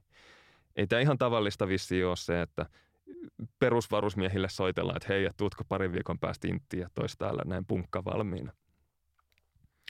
No, Koposelle tämä alokaskausi oli vähän hankalampi, mutta sen jälkeen kaikki toimi hyvin ja nämä tiedot on Hippo Taatilan kirjasta tästä Koposen elämänkerrasta, niin ei nyt kerrota tästä enempää, koska muuten spoilataan tämä kirjan ainoa mielenkiintoinen sisältö. Ja, no Koponen itse kommentoi, että asepalvelus on hyvä suorittaa tässä vaiheessa ennen kuin maailma kutsuu, mutta tämä on ehkä vähän Markkaselle myöhässä tullut vinkki. No sitten jalkapalloja Mikael Forssell, joka aloitti armeijassa ja urheilukoulussa kesällä 2008, jolloin siirtyi samalla Birmingham Citystä Bundesligaan Hannoveriin. Ja sitten tämän kesän 2008 jälkeen niin Forssell sitten jatkoi palveluksensa loppuun asti pienemmissä pätkissä. Ja kertoi sitten tästä kokemuksesta, että annoin täyden panokseni heille, kun olin paikalla. Olen kiitollinen, että armeijan mahdollisti ammattini harjoittamisen samaan aikaan. Ja Twikklu, eli Mikael Forssell Twitterissä, niin repi aiheesta kovaa gangsta-meininkiä. Joskus vuonna 2010 jakoi tämmöisen kuvan, jossa oli jossain ampumaradalla räiskimässä joidenkin toisten hyypiöiden kanssa. Ja saatteena oli, että I'm still a soldier for the Finnish army, so I have to be handy with the steel, if you know what I mean. Eli kyllä täällä ainakin semmoista tiettyä katuuskottavuutta saa tällä intin käymisellä, jos haluaa niin kuin esittää tämmöistä wannabe-gangstaa jossain ulkomailla. No, tässä nimimerkki Major Julli voisi tämän varmaan vahvistaa taas, mutta käsittääkseni tollakin viitataan jonkinlaiseen tämmöiseen gangsterrap-lyriikkaan tällä sitaatilla. No, mutta sitten tämä varsinainen niin kuin urheilijoiden asepalveluksen suorittamisen kohu, joka heräsi sitten vuonna 2011, silloin 28-vuotiaan Mikko Koivun astuessa armeijan harmaisiin urheilukouluun, niin Koivu meni armeijan ja ehti siellä olla kasarmilla ilmeisesti 1 päivän verran, jonka jälkeen sitten lähti maajoukkueen kanssa MM-kisoihin ja johti sitten Leijonien kapteenina joukkueensa legendaarisesti MM-kultaan. Ja syksyllä Koivu oli sitten minusta Wildin leirillä ja sitten kun NHL-kausi alkoi lokakuussa, niin intti olikin jo suoritettu. Ja julkisuudessa olleiden tietojen mukaan Koivun kanssa oli ennalta sovittu, että hän palvelee tämän lyhimmän kaavan mukaan 6 kuukautta. Eli puolustusvoimat tiesi etukäteen, että NHL-joukkueen ja maajoukkueen kapteeni ei ole sopivaa aineesta esimerkiksi johtajakoulutukseen. Ja Ilta-Sanomien laskelmien mukaan Koivun 180 päivää kestäneeseen palvelukseen sisältyi 50 päivää urheilukomennusvuorokausia ja lähes 90 päivää erilaisia lomia. Eli kasarmilla Mikko Koivu oli korkeintaan reilun kuukauden. Mikko Koivu itse tätä kommentoi, että armeija on itselleni kunnia-asia ja saavuin eilen Suomeen, tai siis haastattelun antaessa ja oli edellisenä päivänä saapunut Suomeen ja kävi heti tapaamassa 95-vuotiaista Viljo Pappaa, niin hän on sotaveteraani ja uskon, että on hänellekin kunnia-asia nähdä pojanpoikansa puolustamassa isänmaata, ainakin sen kuukauden verran. Tässä on seuraavaksi voisin lainata Savon Sanomien pääkirjoitusta, jossa Mikko Koivu kuljetettiin ison kuvaajalauman kanssa Sotinpurolle Nurmekseen. Skappari kysäisi, että voisiko sotamies Koivu laittaa siihen kenttäpatjalle pötkölleen ja tussauttaa sillä pyssyllä kertaalleen tuohon suuntaan. Päästään sitten kaffelle. Se oli semmoinen palvelus se. Mutta silloin vielä Lahdessa olleen tämä urheilukoulun johtaja, everstiluhdantti Marko Korpela kertoi, että Koivulle kertyi tosiaan tämä vaadittavat 180 palveluspäivää ja näin mielenkiintoisesti totesi sitaatissa, että urheilijoiden koulutuspäivät ovat papereissa ja ilmeisesti ainakin paperilla suoritettu sitten. No sitten puolustusvoimien koulutuspäällikkö eversti Hannu Hyppönen kuitenkin sanoi, että urheilijat ei pääse armeijassa muita helpommalla, vaan pikemminkin päinvastoin. Eli urheilukoulussa varusmieskoulutuksen päälle tulevat vielä omat lajitreenit ja jokainen voi kuvitella, miltä tämä tuntuu. Ja tämä saattaa ehkä näiden kotimaan sarjoissa pelaavien urheilijoiden osalta ollakin näin, mutta näiden Mikko Koivujen ja Kimi Räikkösten tapauksessa niin mä en usko, että tämä kuitenkaan ihan on näin mennyt. Sitten tämän Mikko Koivun näiden tussautusten jälkeen niin oikeastaan tämä asia sai sen verran mittasuhteet, että apulaisoikeusmies Maija Sakseliin otti kantaa. Tähän pääesikunta oli aikaisemmin puolustanut tätä näiden ammattiurheilijoiden kevennettyä palvelusta sillä, että huippu-urheilijoiden asema nuorison esikuvina ja esimerkkeinä antaa perusteet yhdenvertaisuuslaissa mainitulle positiiviselle erikoiskohtelulle palvelusajan määräytymisessä. Ja Sakslin sitten tähän oli vähän eri mieltä, että hänen mukaansa niin ammattiurheilijoiden lyhyt palvelusaika on ongelmallinen varusmiesten yhdenvertaisen kohtelun kannalta. Eli ennen palvelustahan ei tiedä siis sitä, että joutuuko palvelemaan sen 6 kuukautta vai 12 kuukautta tai vähän lyhyemmän aikaa, mikä tällä hetkellä se palvelus onkaan. Mutta tosiaan niin toi urheilukoulun tuolloin voimassa olleen systeemin mukaan nämä ammattiurheilijat ja poikkeuksellisen menestyneet urheilijat sitten pääsi tähän lyhimpään vajaan 6 kuukauden varusmieskoulutukseen niin kuin suoraan palvelukseen astuessaan. Ja Sakslin sitten katsoi, että jos jokin ryhmä määrätään aina lyhimpään palvelukseen, pitää sille olla perusoikeusjärjestelmän kannalta hyväksyttävä peruste. Ja annetun selvityksen mukaan sitten urheilukoulussa niin nämä 180 päivää miehistökoulutuksessa olleet urheilijat olivat varsinaisessa sotilaskoulutuksessa vain 66 päivää. Eli tosiasiassa se oli vieläkin sitä lyhyempi kuin se pelkästään puoli vuotta. No sitten pääesikunta joutui uusimaan näitä ohjeitaan sillä tavalla, että tuosta vuodesta 2015 lähtien urheilukoululaisten palvelusajan pituus on määräytynyt sen perusteella, että millaiseen erikoiskoulutukseen tai johtajakoulutukseen urheilut on valittu, aivan kuten muillakin asevelvollisilla. Eli tämä ilmeisesti yrittää sanoa sitä, että ikään kuin sitä puolta vuotta ei olisi luvattu etukäteen, vaan olisi ainakin teoriassa mahdollista, että Mikko Koivukin oli sitten määrätty johtajakoulutukseen ja vuoden palvelukseen, mutta no, tästä se taitaa olla enemmän niin kuin tämänkin paperilla niin kuin nämä huippu-urheilijoiden koulutussuoritukset. No tästä kuitenkin liigan lätkäpelaajat ja Veikkausliigan futarit repi pelihousunsa aika vakavasti. Otetaan seuraavaksi heidän kommenttejaan tähän muutokseen, että ei ole automaattista, että on 6 kuukautta. Tähän niin IFK:n jääkiekkojoukkueen silloinen hyökkääjä Teemu Ramstedt esitti kysymyksen, että keksittäisiinkö vielä jotain, millä vaikeuttaa huippu-urheilun asemaa Suomessa. Mä en enää keksi. No, mä keksisin ehkä, jos keksona hakee, mutta Teemulla loppu mielikuvitus siihen. Ja sitten KuPSin Veikkausliigajoukkueen keskikenttäpelaaja, ilmeisesti jalkapallosta on siis kyse, niin Petteri Pennanen kommentoi, että jos joku käsi sydämellä väittää, että armeija ei haittaa urheilun panostusta tai reenaamista, väitän silti, että paskapuhetta. Hyvin tyhjentävä linjaus. Sitten oli lätkähokipelaaja Teemu Selänne, joka julkaisi tämmöisen pitkän kuvakaappauksen Twitterissä noihin aikoihin ja noihin aikoihin oli tiettyä epäilystä siitä, että kirjoittaako Selänne omat juttunsa, mutta mä tarkistin eräältä lätkähoki-toimittajalta ja hänen näkemyksensä ainakin oli se, että tämä on ihan Teemun omasta kynästä tullutta tekstiä, niin lainataan siitä muutamia pätkiä. Kaikki viisaat ystäväni, voisiko joku kertoa mulle, mitä tarkoittaa apulaisoikeusasiamies ja mikä hänen tehtävänsä on? Onko hänen tehtävänsä yrittää muuttaa urheilijoiden armeija-ajan toimintaa? Eiköhän tällä tittelillä olisi kaikkien edun mukaista keskittyä ihan muihin juttuihin, jotka auttaisi Suomea oikeasti tärkeissä asioissa. Vai onko Maija Sakslinin elämäntyö muuttaa toimintaa, joka on toiminut kaikkien osapuolien kesken erinomaisen hyvin jo 500 vuotta? Nyt kuitenkin puhutaan marginaalisesta joukosta, jonka oikea elämäntyö ja unelma on tulla ammattiurheilijaksi. Sillä tavalla. Sitten Loppujen lopuksi sillä ei ole väliä, oletko armeijassa paikan päällä 65 vai 365 päivää, vaan sillä, että opit ne jutut, jotka sun tarvitsee oppia ja haluat ylpeydellä olla osa suomalaista maanpuolustusta.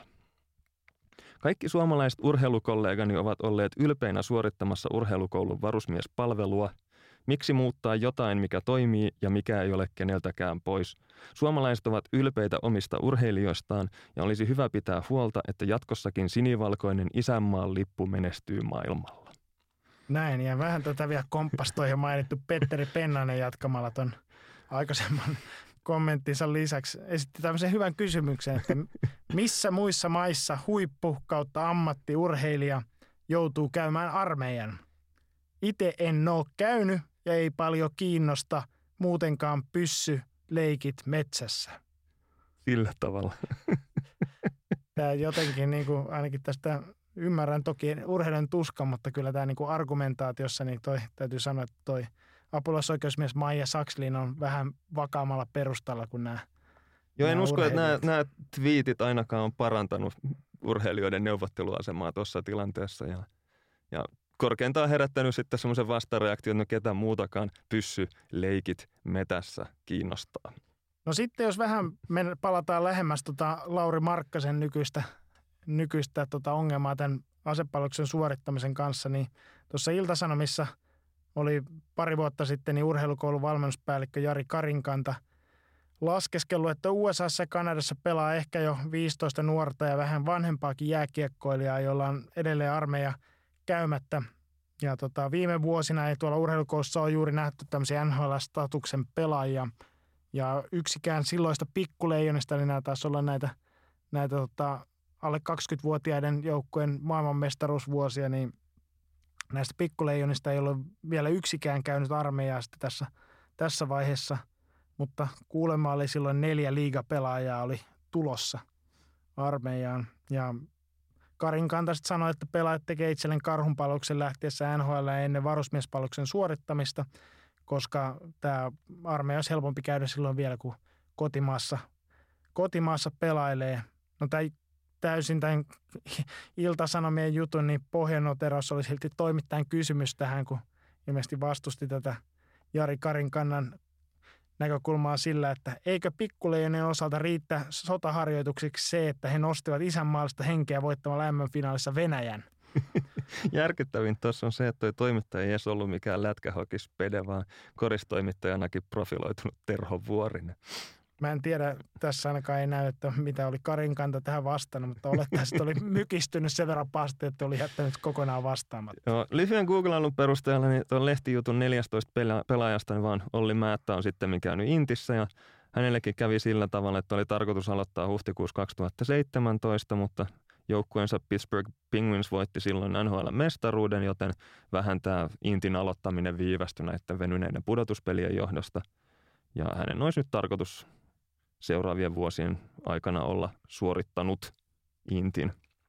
Jos vaikka erotuksena esimerkiksi niin kuin HBA:n korisjunnoihin, jotka lähtee sitten Jenkki-yliopistoihin suoraan lukiosta, niin jääkiekkoilusta vaikkapa Patrick Laine, joka sitten tuolla NHL:ssä tiettävästi kiekkoilee, niin ei ole käynyt mitään koulua sitten peruskoulun jälkeen päivääkään, niin näillä lätkähokipelaajilla niin olisi ihan hyvä aikaikkuna käydä Intti ennen sinä NHL-lähtöäkin, kun ei ole mitään koulua sitä siinä rasitteena samanaikaisesti. Siinähän toi on vähän erilainen tilanne, että noi lätkäpelaajat draftataan suoraan NHL:ään, kun suomalaiset korispelaajat niin yrittää lukiosta päästä ensin yliopistoon ja sitten yliopistosta ponnistaa jonnekin eurokentille tai ehkä suurimmissa haaveissaan NBA:han, mutta se on semmoinen niin kuin yhtenäisempi jatkumo.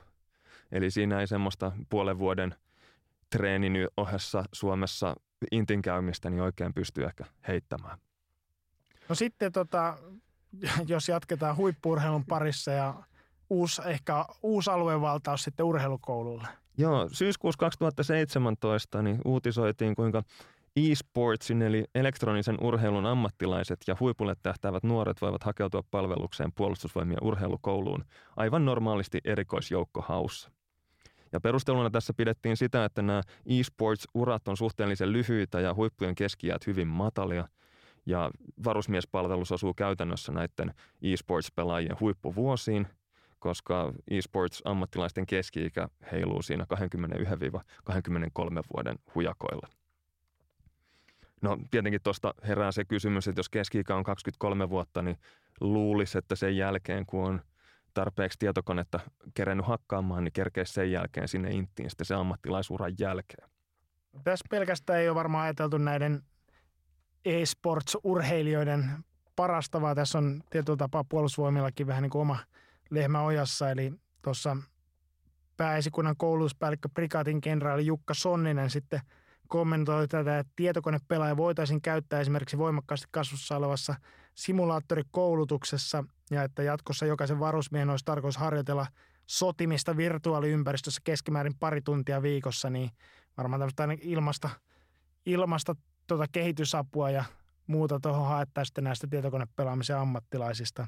Ja tässä kyseessä jutussa, joka taas taisi olla itse asiassa Ilta-Sanomista kaapattu. Eli, no se niin, on, jos kirjoittaa Googleen jonkun urheilijan nimen ja armeijan, niin päätyy Ilta-Sanomien sivuille. Niin tosiaan, niin Ilta-Sanomien toimittaja oli todennäköisesti suoraan Wikipediasta sitten lainannut ajatusta, että mikäli puolustusvoimat sitten perustaisi oman kilpapelijoukkueen, mikä suinkaan ei ollut semmoinen, mitä esimerkiksi tämä prikaatin kenraali Sonnin olisi ennakoinut, vaan tämä oli ihan toimittajan omaa ajattelua, niin se ei olisi kuitenkaan ensimmäinen kerta maailmassa.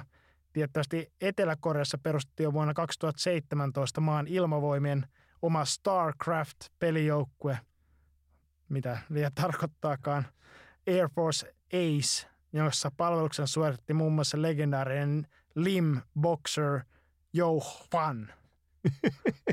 Okei, no tässä voidaan sitten palata tämän osion aivan alkuun ja urheilukoulun tärkeimpään tehtävään, joka on se, että se on Suomen maavoimien joukkoyksikkö, joka kouluttaa ikäluokkansa parhaista urheilijoista tiedustelijoita sodanajan joukkoihin. Niin kyllä näistäkin kavereista varmaan jonkunnäköisiä kaukopartiosisseja sitten saadaan, ainakin sinne simulaattorikoulutukseen sitten. No jos mennään sitten tämmöiseen empiiriseen osioon ja kysytään, että miten omalta kohdalta sitten onnistui inti- ja treenaamisen yhdistäminen silloin aikanaan? No joo, tietenkin tässä täytyy muistaa, että tässä ei nyt mitään Lauri Markkasia ehkä kuitenkaan olla, mutta Santahaminasta sai tosi hyvin harkkavapaata. Mulla oli valmentaja Tomi Kamisen lappu, jossa sanottiin, että Topon kakkosdivari tai tuollainen kakkosdivarijoukkue niin pyrki nousemaan valtakunnalliseen divariin, niin kuin oli tarkoituskin, niin sillä sitten pääsi harkkavapaalle todella hyvin. Ja mulla oli joskus alkoskauden alkupuolella 35 päivän putki, että mä en ollut yhdessäkään iltavahvuuslaskennassa, kun mä olin harjoitusvapailla tai muilla vapailla. Ja story oli sikälikin sukseen, että sitten joskus loppukevästä niin juhlittiin nousua Oulussa. Nousi ykkösdivariin tämä joukko ja itse olin silloin Santiksen alueen valvomassa kököttämässä ja kuuntelin Heikkilän jurrisia puheluita, kun se soitti sieltä nousujuhlista, että miksen mä ole siellä. Itsellä on vähän samanlaisia kokemuksia, eli tosiaan Santahaminan kaartijääkäryrykmentin ensimmäistä jääkärikomppaniasta, niin sai myös peruskouluskaudella, pääsi hyvin harjoitusvapaille jopa coach Niko Juntusen allekirjoittamilla lupalapuilla, mutta sitten siinä sitten vuoden edetessä niin aukista pääsi aika paljon heikommin ja sitten Haminan vaakatasoisista räntäsateista ei käytännössä ollenkaan ja se johti sitten siihen, että ainakin omalta osalta niin tuolla inttikaudella tuli pelattu lopulta vaan 3 ottelua kokonaisuudessa ja sitten tossut meni naulaan, ei pelkästään siitä johtuen, niin seuraavana kesänä ja sitten keskityin enemmän sitten näihin valmennushommiin sitten sen jälkeen. Voitaisiko sua pitää varoittavana esimerkkinä siitä, miten tämä tämmöinen perus varusmiespalvelus niin saattaa katkaista lupaavan urheilijan uran? No monessa asiassa mua voi pitää varoittavana esimerkkinä, mutta tämä ei välttämättä ole yksi niistä. No mitä mieltä saat ylipäätään tuosta urheilijoiden erikoiskohtelusta varusmiespalveluksessa? No vähän kun tuossa naureskeltiin noille huippu-urheilijoiden kommenteille tästä, jossa kritisoitiin tätä helpotusten mahdollista poistamista, niin mä oon kuitenkin vähän samaa mieltä, että vaatii kohtalaisen tämmöistä vittumaista mielenlaatua, että näkisi merkittävän ongelman siinä, että näiden ammattiurheilijoiden ja huippu-urheilijoiden sitä taakkaa sitten kevennettäisiin ja enemmän sitten tuettaisiin sitä huippu-uran rakentamista. No itse mulle tulee semmoinen, että miten nämä lainausmerkeissä nuorison esikuvat suhtautuu vaikkapa johonkin tulevaan syöpälääkäriin, joka sitten tekee vuotta lyhyemmän uran tämän varusmiespalveluksen johdosta, niin että kumpi näistä nyt olisi oikeasti se niin kuin tärkeämpi tekijä, joka pitäisi saada aikaisemmin sinne maailmalle pyörimään. No tässä on ehkä tämä suhteellisuuskysymys, että vaikka syöpälääkäri tai runoilija tai ohjelma ja käsityöläinen tai mikä onkaan, niin ne ehtii tehdä intin jälkeen hommia sitten 50 vuotta vielä koulutustaan vastaavissa tehtävissä, niin siihen, suhteessa siihen niin se yhden vuoden menettäminenkään ei ole kauhean suuri urakka kuin tuommoisen huippu-urheilijalla. Tietysti se urheiluura kestää 10-15 vuoteen, niin siinä se on aika merkittävästi yksi vuosi siitä pois. Onhan se ihan kuitenkin, kyllä se välivuosi vaikuttaa negatiivisesti ihan kaikkien kohdalla, ettei se voi ehkä olla vähän dramaattisempaa jollain tuommoisilla lätkähokimiljonääreillä, mutta toisaalta sitten huippu-urheilijat kyllä kerkeä suran jälkeen intti, jos se kerran on niin pirun lyhyt, että jos tuosta 29 vuoden takarajasta vähän tingittäisi ja sallittiin se, että lätkäpelaajat tulisi sitten NHL:stä takaisin vanhoilla päivillä ja kävisi siinä vaiheessa sen armeijan, niin en usko, että kellään muulla olisi nokan koputtamista kuin heillä itsellään. Joo, ja toi voisi olla ihan hyvä itse asiassa, että sitten sen armeijan suorittamisen jälkeen niin nämä lätkähokipelaajat voisi mennä sitten lukioon suorittamaan, ja sitten kun se on tehty, niin sitten vielä sen yläasteenkin loppuun, joka ei jäänyt kesken sitten urheiluuraan keskittyessä. Kyllä ne pitäisi mennä toisessa järjestyksessä. Mutta joo, oliko tuossa tämän osion alussa joku kysymyskin? Taisi siellä olla, taas Panu Vatanen kysyi, että miten tämä Lauri Markkasen kannattaisi tämä armeijan suorittaa. Ja sä olit tehnyt ihan tämmöistä oikeasta kaukopartio, siis sen tiedustelutyötäkin tähän liittyen. Joo, mä olin tämmöiseen erääseen anonyymiin korismajuriin yhteydessä ja hän sanoi, että... Ei Julli. Ei ollut Major Julli, tämä on ihan oikea majuri. Ja hän sanoi, että Lauri Markkanen voi tietenkin hakea lykkäystä taloudellisiin syihin vedoten, kunnes on 29 vuotta mittarissa. Ja hän veikkasi, että perhe varmaan haluaisi hoitaa tämän mahdollisimman aikaisin alta pois, mutta käytännössä varmaan tulee lykkäämään toistaiseksi inttiinmenoa, kun on tämä tuore perheen lisäyskin ja murehtii tätä yksityiskohtaa sitten joskus myöhemmin.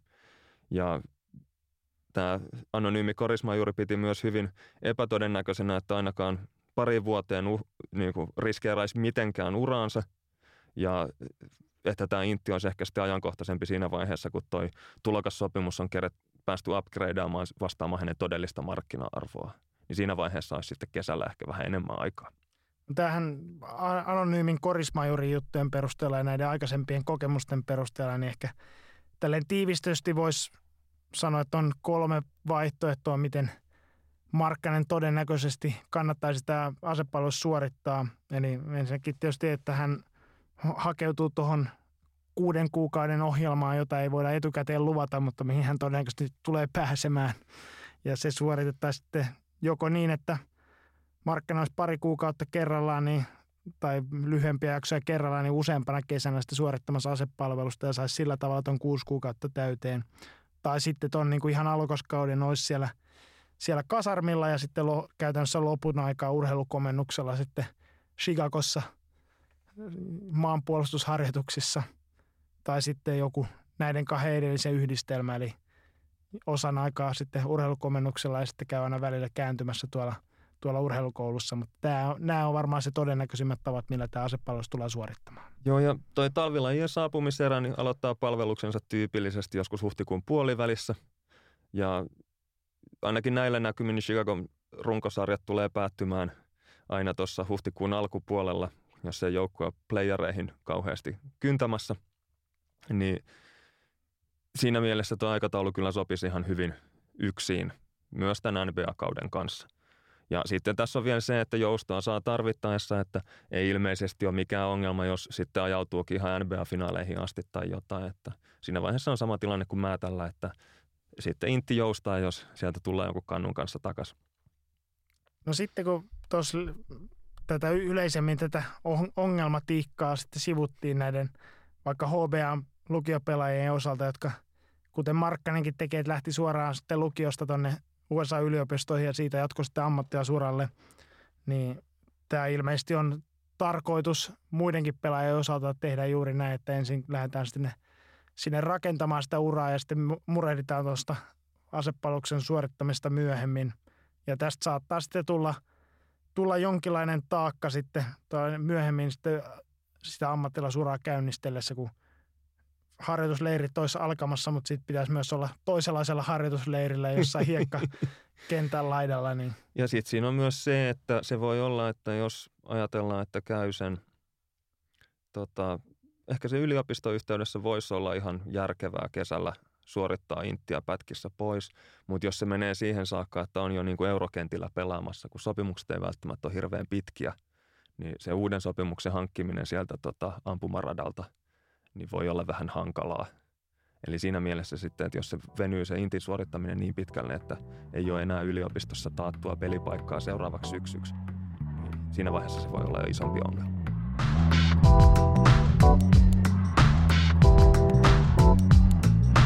Sitten voitaisiin mennä kuulijakysymyksiin ja aloitetaan Markku Löfgrenin kysymykselle, joka liittyy viime jakson palkka- ja veroasioihin.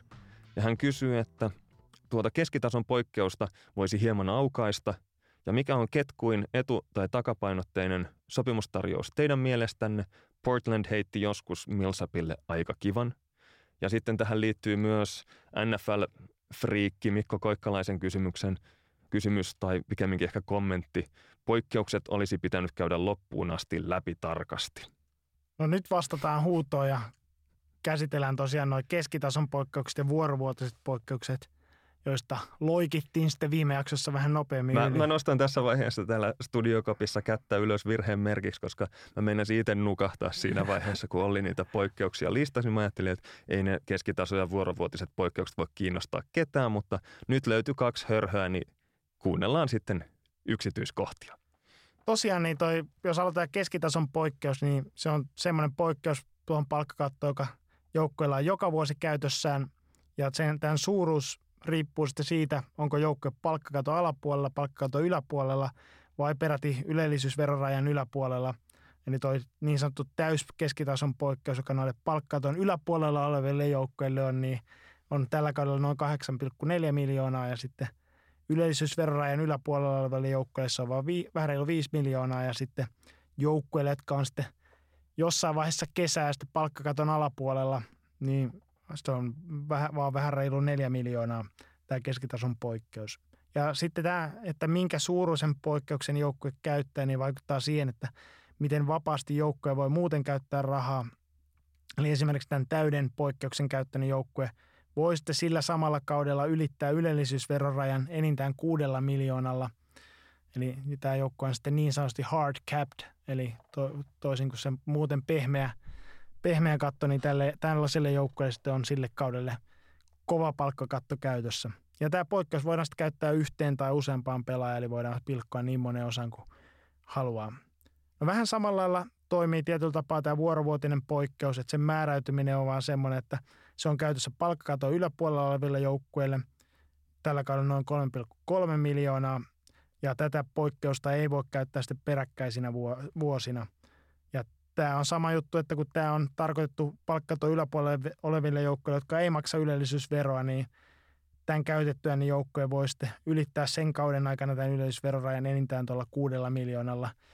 Eli tämä raja on niin sanottu esiliina sitten, mutta Joo, no näiden palkkapoikkeusten pointti on siinä, että palkkakattonsa tukottaneet joukkueet niin voi lisäillä, korjailla ja tilkitä kokoonpanojaan semmoisena suurin piirtein keskinkertaisilla pelaajilla. Et siitä toi mid-level exceptionin nimi taitaa tulla.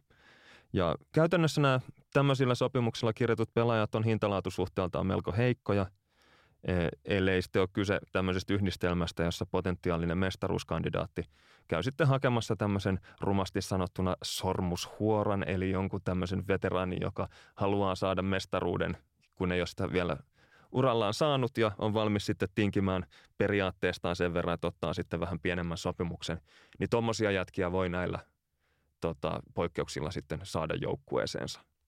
No sitten tuohon Markun kysymykseen noista ketkuista sopimustarjouksista, niin nämä liittyy siis tosiaan näihin rajoitettuihin vapaisiin agentteihin. Niin jos nopeasti kerrataan tässä, että mistä tässä on kyse, eli tosiaan nämä on tämmöisen tulokassopimuksen päättäneet pelaajia, joilla on sitten lupa kysellä itselleen sopimustarjouksia muista joukkueista ja sitten tällä oikeudet omaavalla joukkueella on sitten halutessaan mahdollisuus maksaa itse toi sopimustarjouksen suurinen summa, jos pelaa siis on sopimustarjouksia jostain muualta saanut, tai sitten antaa pelaan karata sitten tähän toiseen joukkueeseen pelaamaan sillä sopimustarjouksen mukaisesti.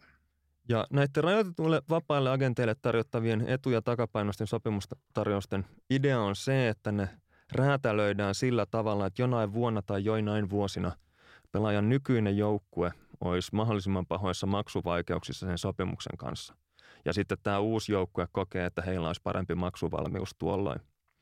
Eli nämä joukkueet siis tietää, minkä näköisiä maksuvelvoitteita heidän kilpailijoillaan on, ja koettaa löytää jonkun semmoisen ajankohdan, johon voi panostaa sillä tavalla, että he itse pystyy maksamaan sitä liksaa, mutta tämä toinen joukkue puolestaan ei pystyisi ja joutuisi sitten luopumaan tästä jätkästä. No sitten tämmöisiä tunnettuja sopimustarjouksia tästä viime vuosilta, niin esimerkiksi Brooklyn Nets on kunnostautunut näistä tarjousten teossa, muun muassa Allen Grabb, Tyler Johnson ja Otto Porter, jolle on tarjottu aika isoja sopimuksia, ja nämä kyseiset pelat on jatkaneet siinä alkuperäisessä joukkueessaan, mutta toi Brooklyn on vähän niin kuin kiusanteossa niin nostanut näiden pelaajien hintalappua tällä sopimustarjouksella ja laittanut sitten nämä alkuperäiset joukkueet aika tämmöiseen pakkorakoon. No muita sitten kuuluisia tapauksia, niin esimerkiksi Milwaukee, joka hankki Matthew Dellavedovan isolla sopimuksella, ja sitten tosiaan jo mainittu New York Knicks ja Tim Hardaway Jr., niin nämä sopimustarjoukset oli vahingollisia lähinnä sitten niille sen tarjouksen tehneille joukkueille, että ne oli sen verran pahasti sitten ylihintaisia suhteessa markkina-arvoon, että he itse sitten joutui tässä kärsimään tästä tilanteesta. No sitten Houston Rocketsin GM Daryl Morey kesällä 2012, niin häntä pidettiin tämmöisenä jonkunnäköisenä shakkimestarina, kun hän tarjosi tämmöiset hyvin takapainotteiset sopimukset Jeremy Linille ja Omer Asikille, jotka olisi sitten ollut New York Knicksille ja Chicago Bullsille niin todellista myrkkyä viimeisinä vuosinaan. Ja nämä molemmat joukkueet sitten joutui toteamaan, että ei me pystytä tota summaa pulittamaan. Ja Jeremy Lin ja Omer Asik sitten menivät Houstoniin. Kumpikaan ei ehkä sitten ollut ihan noiden sopimustensa arvoinen, eli siinä mielessä tämä shakitus sitten ei mennyt ihan loppuun asti, mutta idea oli ainakin kaunis. No sitten tämä Markun mainitsema Portlandin ja Millsapin tapaus, jossa käytettiin kanssa vähän mielikuvitusta sopimustarjouksen muodostamisessa. Eli kesällä 2019 niin Portland tarjosi silloin Utahin Paul Millsapille tämmöistä 4 vuoden ja 32 miljoonan dollarin sopimusta, josta sitten noin 10,3 miljoonaa olisi tullut maksettavaksi käytännössä heti tämän allekirjoituksen jälkeen, ja sitten tuosta 32 miljoonasta niin 11,9 miljoonaa on sitten niin kuin ollut ensimmäiselle vuodelle.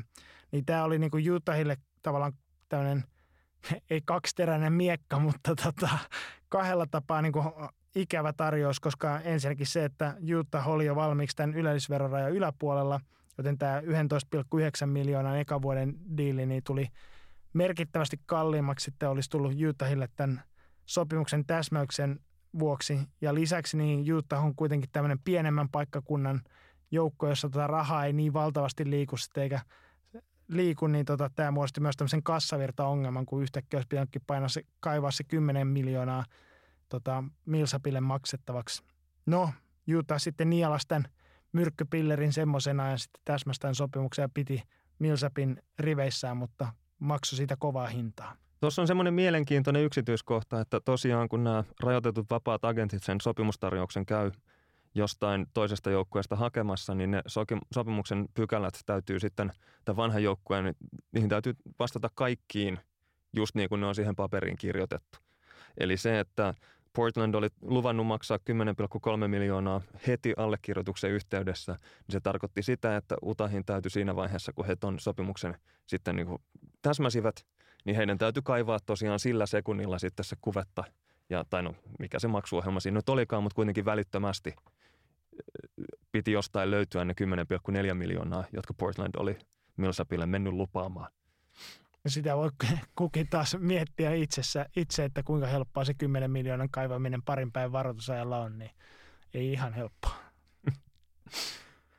No sitten jos katsotaan näitä tämmöisiä niin sanottuja tosi ketkuja sopimustarjouksia, joissa on niin oikeasti pistetty se alkuperäinen oikeudet omistava joukkue selkä seinää vasten, niin Houston sitten jätti tuossa kesällä 2014, eli oli tässä niin kuin tällä kertaa vähän toisella puolella pöytää, niin kesällä 2014 jätti käyttämättä Chandler Parsonsin vajaan miljoonan arvoisen optiovuoden.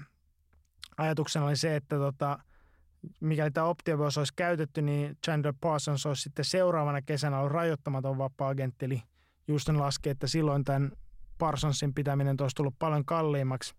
Mutta Dallas sitten meni vähän sotkemaan tätä yhdistelmää sille, että se tarjosi sitten Parsonsille 3 vuoden 46 miljoonan sopimusta samanaikaisesti, kun Houston neuvotteli sitten Chris Bossin kanssa. Ja tämä ajoitus teki tästä hyvin hankala, että mikäli sitten Boss olisi vastannut myöntävästi tähän Houstonin kosiskeluun, niin sitten Houston olisi voinut, tai Houstonilla oli nämä Parsonsin Bird-oikeudet, eli olisi pystynyt sitten vastaamaan tai täsmäämään tämän tarjouksen niillä Bird-oikeuksiensa avulla ja ylittämään palkkakaton. Mutta sitten kun Boss kieltäytyi tästä sopimustarjouksesta, niin käytännössä tämä Parsonsin sopimustarjouksen täsmääminen olisi sitonut sitten kokonaan ton Houstonin palkkakaton, eikä heillä olisi ollut mahdollisuus kosiskella enää mitään muita pelaajia sinne riveihinsä, niin sitten Houston joutui kieltäytymään tästä Parsonsista ja päästämään Parsonsin vaihtamaan Texasin sisällä toiseen joukkueeseen. Tuossa kävi vähän sillä tavalla, että paha ja General Parsons sai palkkansa, eli kaveri oli sitten loukkaantuneena Dallasissa, eikä ollut sen sopimuksensa väärti. Mutta tästä toki nyt on tämä legendaarinen video tästä itse sopimustarjouksen allekirjoitustilaisuudesta, jossa Parsons hetkuu jossain yökerhossa lasi toisessa kädessä ja Mark Cuban tunkee sitten sopimuspaperia baaritiskillä allekirjoitettavaksi ja siinä ohi mennä sitten Parsons pistää nimen alle, niin ainakin tämä jäi elämään. Siinä on vähän samanlainen tunnelma kuin kartanoherroihin on joskus aikoinaan kuulemma Barcelonassa kirjoitettu pelaajasopimuspapereihin nimiä presidentti Laihon ja nykyisen BC Nokian valmentaja Ville Tuomisen kesken. Mutta sitten lisää kiusantekoa kaverille, niin kesällä 2012 Toronto tarjosi tämmöisen selvästi ylihintaisen sopimuksen New York Knicksin Landry Fieldsille. Tämän sopimustarjouksen motivaationa ei ollut suinkaan sitten se, että Toronto olisi varsinaisesti ollut niin kuin Landry Fieldsin osaamisen perässä, vaan ennen kaikkea se, että Toronto halusi torpedoida tämän New York Knicksin vireillä olleen Steve Nash-kaupan.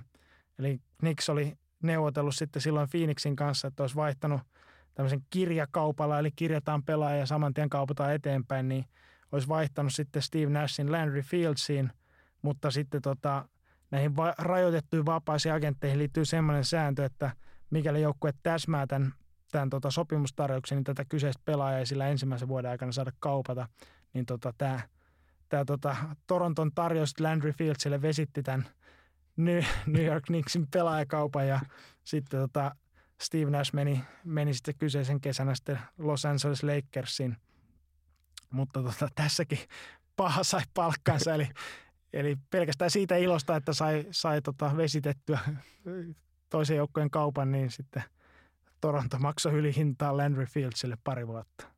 No sitten vuonna 2003 Washington Wizards tarjosi Golden State Warriorsin Gilbert Arenasille sopimusta, jonka ensimmäisen vuoden arvo oli 8,5 miljoonaa. Ja tässä oli tämmöinen tilanne taustalla, että Gilbert Arenas oli toisen kierroksen varaus, joka sitten oli ylittänyt odotukset aivan totaalisesti. Siis todellinen semmoinen niin kunnari kuin voi vaan tokalla kierroksella draftissa lyödä, mutta hän oli valitettavasti pelannut NBA:ssa vasta 2 kautta ja Warriorsilla ei ollut Arenasin näitä Bird-oikeuksia, eli he ei pystynyt tarjoamaan hänelle ihan mielettömiä sopimuksia, vaan heidän täytyy operoida tämän oman palkkakattonsa alla. Ja Warriors olisi pystynyt maksamaan korkeintaan tämän keskitason poikkeuksensa 4,9 miljoonaa Arenasille, eikä siis pystynyt vastaamaan tähän diiliin ja näin Gilbert Arenas sitten karkasi Washington Wizardsiin. Ja tämä oli aikamoinen isku Warriorsille aikoinaan, koska he olivat just niin kuin löytäneet todellisen kultakimpaleen draftin loppupuolella ja sitten toinen rikkaampi joukkue tai joukkue, jolla oli enemmän palkkakaton alla tilaa, niin kävi sitten sen kimpaleen heiltä noukkimassa ja he eivät voineet oikeastaan tehdä asialle mitään.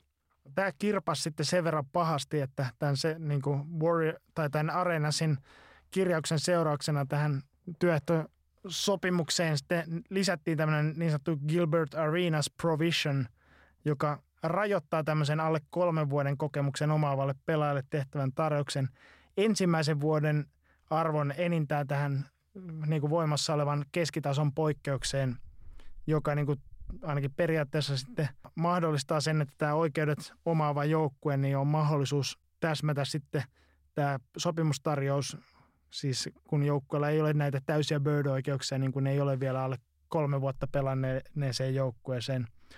No tähän tarjoukseen liittyy semmoinen rajoite, että tämän sopimuksen toiselle vuodelle sen korotus voi olla enintään 5%, mutta sitten 3. vuoden palkkaa rajoitettu ainoastaan sen tarjoushetken maksimin palkkaan. Eli tästä voi syntyä näitä tämmöisiä hyvin epäsymmetrisiä sopimuksia, jossa 2 ekaa vuotta on hyvin maltillisella palkkaa ja sitten yhtäkkiä pompataankin sinne maksimin palkkaa sitten 3. vuodelle tässä sopimuksessa. Ja mikäli sitten tulee nämä palkkakatto, kun huomioidaan, niin mikäli tämän 3. vuoden korotus on sitten suurempi kuin 5% toisen vuoden palkasta, niin tämän koko sopimuksen keston keskipalkan tulee sitten mahtua tämän tarjoavan joukkojen palkkakaton alle tai sitten johonkin poikkeukseen. Eli tavallaan, että ei riitä, että se ensimmäisen vuoden se keskitason poikkeussopimus vaan huomioidaan siinä tarjoustehdessä, vaan se pitää huomioida se koko sopimuksen kestoajan sitten arvo. Tässä vaiheessa mä haluan muistuttaa, että tämä on siis vastaus kuulijakysymykseen. Ja täällä studiossa on tällä hetkellä yksi tyyppi, joka on tästä asiasta innoissaan. Mutta jatka toki. No sitten päästään siihen, että jos tämä oikeudet omaava joukkue sitten täsmää tämän tarjouksen, niin se voi sitten valita, että miten tätä käsitellään palkkakaton alla. Eli lasketaanko sen palkkakattoon sitten nämä todelliset palkkasummat, jotka olisi sitten niin kuin 2 ekaa vuotta maltillinen ja sitten nousee sen jälkeen korkeammalle, vai sitten tämän niin kuin tarjouksen tehneelle joukkueelle laskettaisiin, eli tämä keskipalkka koko sen sopimuksen keston ajalta. Ja tosiaan, että mikäli tällä oikeudet omaavalla joukkueella niin ei ole tarpeeksi sitten tilaa palkkakaton alla tai sillä ei ole tarvittavia poikkeuksia tämän keskipalkan valitsemiseen, niin silloin nämä palkkasummat voi tulla todella kalliiksi, mikäli sitten joukkue tulee nousemaan sitten sinne ylellisyysverorajan yläpuolelle näinä sopimuksen viimeisinä vuosina.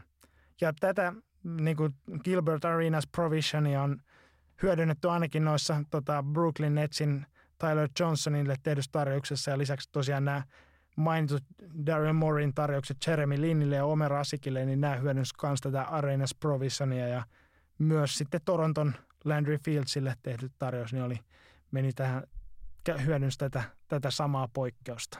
Toivottavasti tämä vastasi sun kysymykseesi, Mikko Koikkalainen. Ja Markku Löfgren.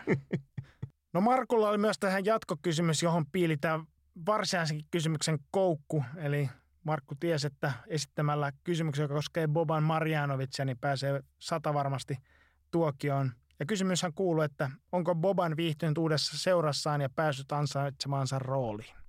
No nyrkkisääntönä Bobanin rooli on liian pieni, jos joku muu pelaa yhtään minuuttia hänen joukkueessaan.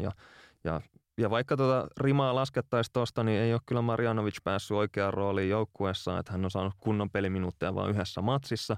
Ja sekin oli tämmöinen peli, jossa Clippers oli Denveria vastaan pahasti takamatkalla ja valmentaja Doc Riversillä ei ollut oikein mitään ideoita takataskussa, niin hän keksi sitten tämmöisen, että pelutetaan Boban Marjanovicia vikavarttia ja katsotaan miten käy. Ja siinä hän kävi sillä, että Boban vastasi huutoon, teki 15 minuutissa 18 pinnaa, otti 5 hyökkäyslevyä, 2 riistoa ja 1 torjunnan ja joukkue voitti tämän hänen stinttinsä 27 pisteellä ja Denverin tässä ottelussa. Valitettavasti sitten valmentaja Doc Rivers ei oikein tajunnut, että minkä näköinen ydinase hänellä siellä vaihtopenkillä istuu eikä ottanut opikseen tuosta loistosuorituksesta ja sen jälkeen Bobanin kentälle pääsemiset ja peliminuutit on edelleen ollut aivan liian kortilla. Ja siitä on vähän vaikea sanoa näin kaukaa, kun näitä otteluita tulkitaan, että onko Boban viihtynyt Clippersissa, mutta ainakin hän oli tosi hengästynyt, kun oli palannut 15 minsaa putkeen, eli näytti silleen, että luhistuu hetkellä millä hyvänsä. Sitten vakiokuulija Antti Paasisalolta kysymys. Edelliseen jaksoon liittyen, miten paljon tulokkaiden palkkoja pitäisi nostaa, että älytön tanking menettäisi houkuttelevuutensa? No, Antti on tässä ihan oikealla jäljellä, eli tosiaan niin kuin ykkösvarauksen saamisen todennäköisyyttä pienentämällä, niin myös tavallaan noiden korkeiden varausten arvoa laskemalla, eli sopimusten arvoa nostamalla taas, niin saadaan tekemään tästä vähemmän houkuttelevaa. Mutta sitten taas toisaalta tästä täytyy kysyä, että niin kuin tulokaspalkat on työehtosopimusneuvotteluiden tulosta ja minkä takia sitten pelaajayhdistys suostuisi tämmöisen tulokkaiden palkkojen ainakaan merkittävään nostoon, koska sitten jokainen dollari tulokkaille on pois sitten tämän pelaajayhdistyksen jäseniltä, eli näiltä veteraanipelaajilta. Mutta tämä nyt ei vastaa ihan tähän Antin varsinaiseen kysymykseen, mutta tuossa törmäsin jokunen aika sitten tämmöisen eräänlaisen korispersoonan Haara Bobby Bulgarin mielenkiintoisen idean, joka poistaisi tämän tankkauksen kokonaan NBAsta. Ja se olisi yksinkertaisesti se, että otetaan drafti kokonaan pois, otetaan pelaajakohtaiset palkkarajoitteet kokonaan pois, eli maksimipalkkarajoitukset pois ja joukkueelle sitten lyödään kova palkkakatto, jonka rajoissa pitää kaikki jo operoida. Niin tämä tarkoittaisi sitä, että yksinkertaisesti että nämä sekä veteraanipelaajat että tulokkaat menee sitten siihen joukkueeseen, jolla on sitten varaa ja halua maksaa eniten. Eli sanotaan, että jos palkkakatto on 120 miljoonaa, niin mikä tahansa joukkue voisi siitä tarjota vaikka 100 miljoonaa sitten LeBron Jamesille ja yrittää hallita sitten tämän loppujoukkueen kasaan sitten sillä 20 miljoonalla. Niin tämä olisi sillä tavalla reilu peli, että se ei ainakaan niin kuin kenelläkään ei olisi mitään tarvetta sitten tankata sen johdosta. No tuossa on se huono puoli, että meidän pitäisi tehdä se meidän edellinen jakso kokonaan uudestaan. Mutta se olisi huomattavasti yksinkertaisempi. No se on totta. Mutta 5 minuutin jakso. Tämä on toki niin kuin aivan liian radikaali muutos mennäkseen koskaan oikeasti läpi. Ja se, mikä tässä oikeasti niin kuin noita omistajia tökkisi pahiten, on se, että toi poistaa sen mahdollisuuden tai vääntövoima, mikä heillä on niin pitää omat tähtipelaajat omassa joukkueessaan. Eli tässä ne olisi aidosti sitten vapaata riistaa. Mutta tosiaan ne poistaisi tämän tankkauksen lopullisesti. Mutta ehkä tämä niin vastauksen pointti on se, että aina kun koitetaan ratkaista tämmöistä yhtä ongelmaa, kuten tämä tankkauksen tarve, niin sitten se synnyttää aina uuden ongelman jonnekin muualle. Ja ainakaan itse on vaikea kuvitella siitä, että mitään ihan täydellistä systeemiä pystyttäisiin luomaan, joka kaikki ongelmat poistaisi. Joo, tuossa tulee esimerkiksi semmoinen, että jos ne tulokkaiden palkat tulisi jostain taulukosta ja ne olisi viritetty sen verran ylös, että ne tuntuisi vähän rangaistuksilta ne kovat hinnat, jotka niistä tulokkaista pitää maksaa, niin siinä vaiheessa, kun osuisi tämmöinen vähän heikompi tulokas vuosi, niin siinä vaiheessa sitten joukkueella olisi kyllä suru puserossa, kun joutuisi maksaa kovia hintoja jätkistä, joita ei jonain toisena vuonna olisi todellakaan niillä sijoilla varattu. Kyllä. Mutta sitten Mikko Tuohimaa kysyy, onko pelaajalla paluuta, jos tippuu NBAsta? Meinaan, että onko kukaan pelaaja tehnyt menestyvää paluuta, kun on välissä käynyt hakemassa vauhtia lainausmerkeissä Loimaalta? No, menestyvä paluu on aina suhteellinen käsite ja siihen on aina syynsä, miksi pelaaja on joutunut lähtemään NBAsta ja ottamaan vauhtia NS Loimaalta. Mutta otetaan nyt muutama esimerkki tämmöisiä, jotka ekana tuli mieleen tyypeistä, jotka on NBAssa ensin pelannut ja sitten käynyt jossain muualla ja sen jälkeen palanneet takaisin NBA-ympyröihin. Ja ensimmäinen tämmöinen, jonka itse muistan, niin on Dominic Wilkins, joka oli 80-luvulla todella yksi NBAn suurimpia tähtiä, mutta sitten uransa ehtoopuolella vuonna 1994 siirtyi vapaana agenttina Bostoniin ja totesi sinne tullessaan, että hetkinen, että tämähän saattoi olla pienomuotoinen virhe, että tämähän on tämmöinen jälleen rakentava huono joukkue ja hän on vetää viimeisiä vuosiaan, eikä edes millään kauhean hyvällä palkalla. Niin Dominic Wilkins tuolloin kesällä 1995 totesi, että hän saa parempaa tiliä, jos lähtee Kreikkaan Panathinaikosiin pelaamaan ja teki tämmöisen 2-vuotisen 7 miljoonan dollarin sopimuksen ja tuolloin tohon aikaan toi oli siis tosi iso diili. Ja Kreikassa hän voitti Euroliigan mestaruuden, mutta ei oikein viihtynyt ja palasi vuoden kuluttua kesken tämän, tai ei käyttänyt sitä toista vuotta tästä sopimuksesta. Palasi kesällä NBAhan ja San Antonio Spursiin ja silmämääräisesti pelillinen taso oli samaa luokkaa kuin Bostonissa ennen kuin hän lähti Kreikkaan. Eli siinä mielessä tämä paluu oli, voidaan ajatella, että NS onnistunut, mutta toisaalta kaverin kondissa oli äärimmäisen kaukana jo parhaista vuosista. Ja itse asiassa Dominic Wilkins veti sitten vielä tämmöisen Encore-veivauksen tuohon noin, että lähti sitten vielä räpistelemään Italian Bolognaan ja sen jälkeen palasi Orlandoon, teki tämän niin kuin toiseen kertaan tämän Loimaalta paluun. Mutta siinä vaiheessa oltiin jo aika pahasti Dominic Wilkinsin uran myötä häpeävaiheessa, että katsomossa ja vaihtopenkillä kaikki toivovat, että lopettaisi jo. No, jos siinä vaiheessa olisi jo suomalaiset iltapäivälehdet uutisoinut NBA-asioista, niin voisin kuvitella, että olisi näistä Wilkinsin viimeisistä vuosista uutisoinut samanlaisella otsikolla kuin aikanaan joku lehti uutisoi Hakeem Olajuwonin viimeisistä vuosista Torontossa, että muistaakseni sitaattina suoraan lainaten niin oli, että haahuileva muumiolegenda. Mutta täytyy ottaa tuossa myös se kantaa, että tämä niinku, toki niinku kaupunkien historia, jos katsoo, niin Ateena ja Bologna ja Loimaa, niin samalla viivalla. No sitten toinen esimerkki on vähän tuoreempi tapaus, Josh Childress, joka Atlanta varasi vuonna 2004 draftin kuutosvarauksella ja hän pelasi 4 kautta, eli tämän tulokassopparinsa Atlantassa. Mutta sitten kesällä 2008 niin hänelle tarjottiin 5 vuoden $33 miljoonan sopimusta Hawksin toimesta.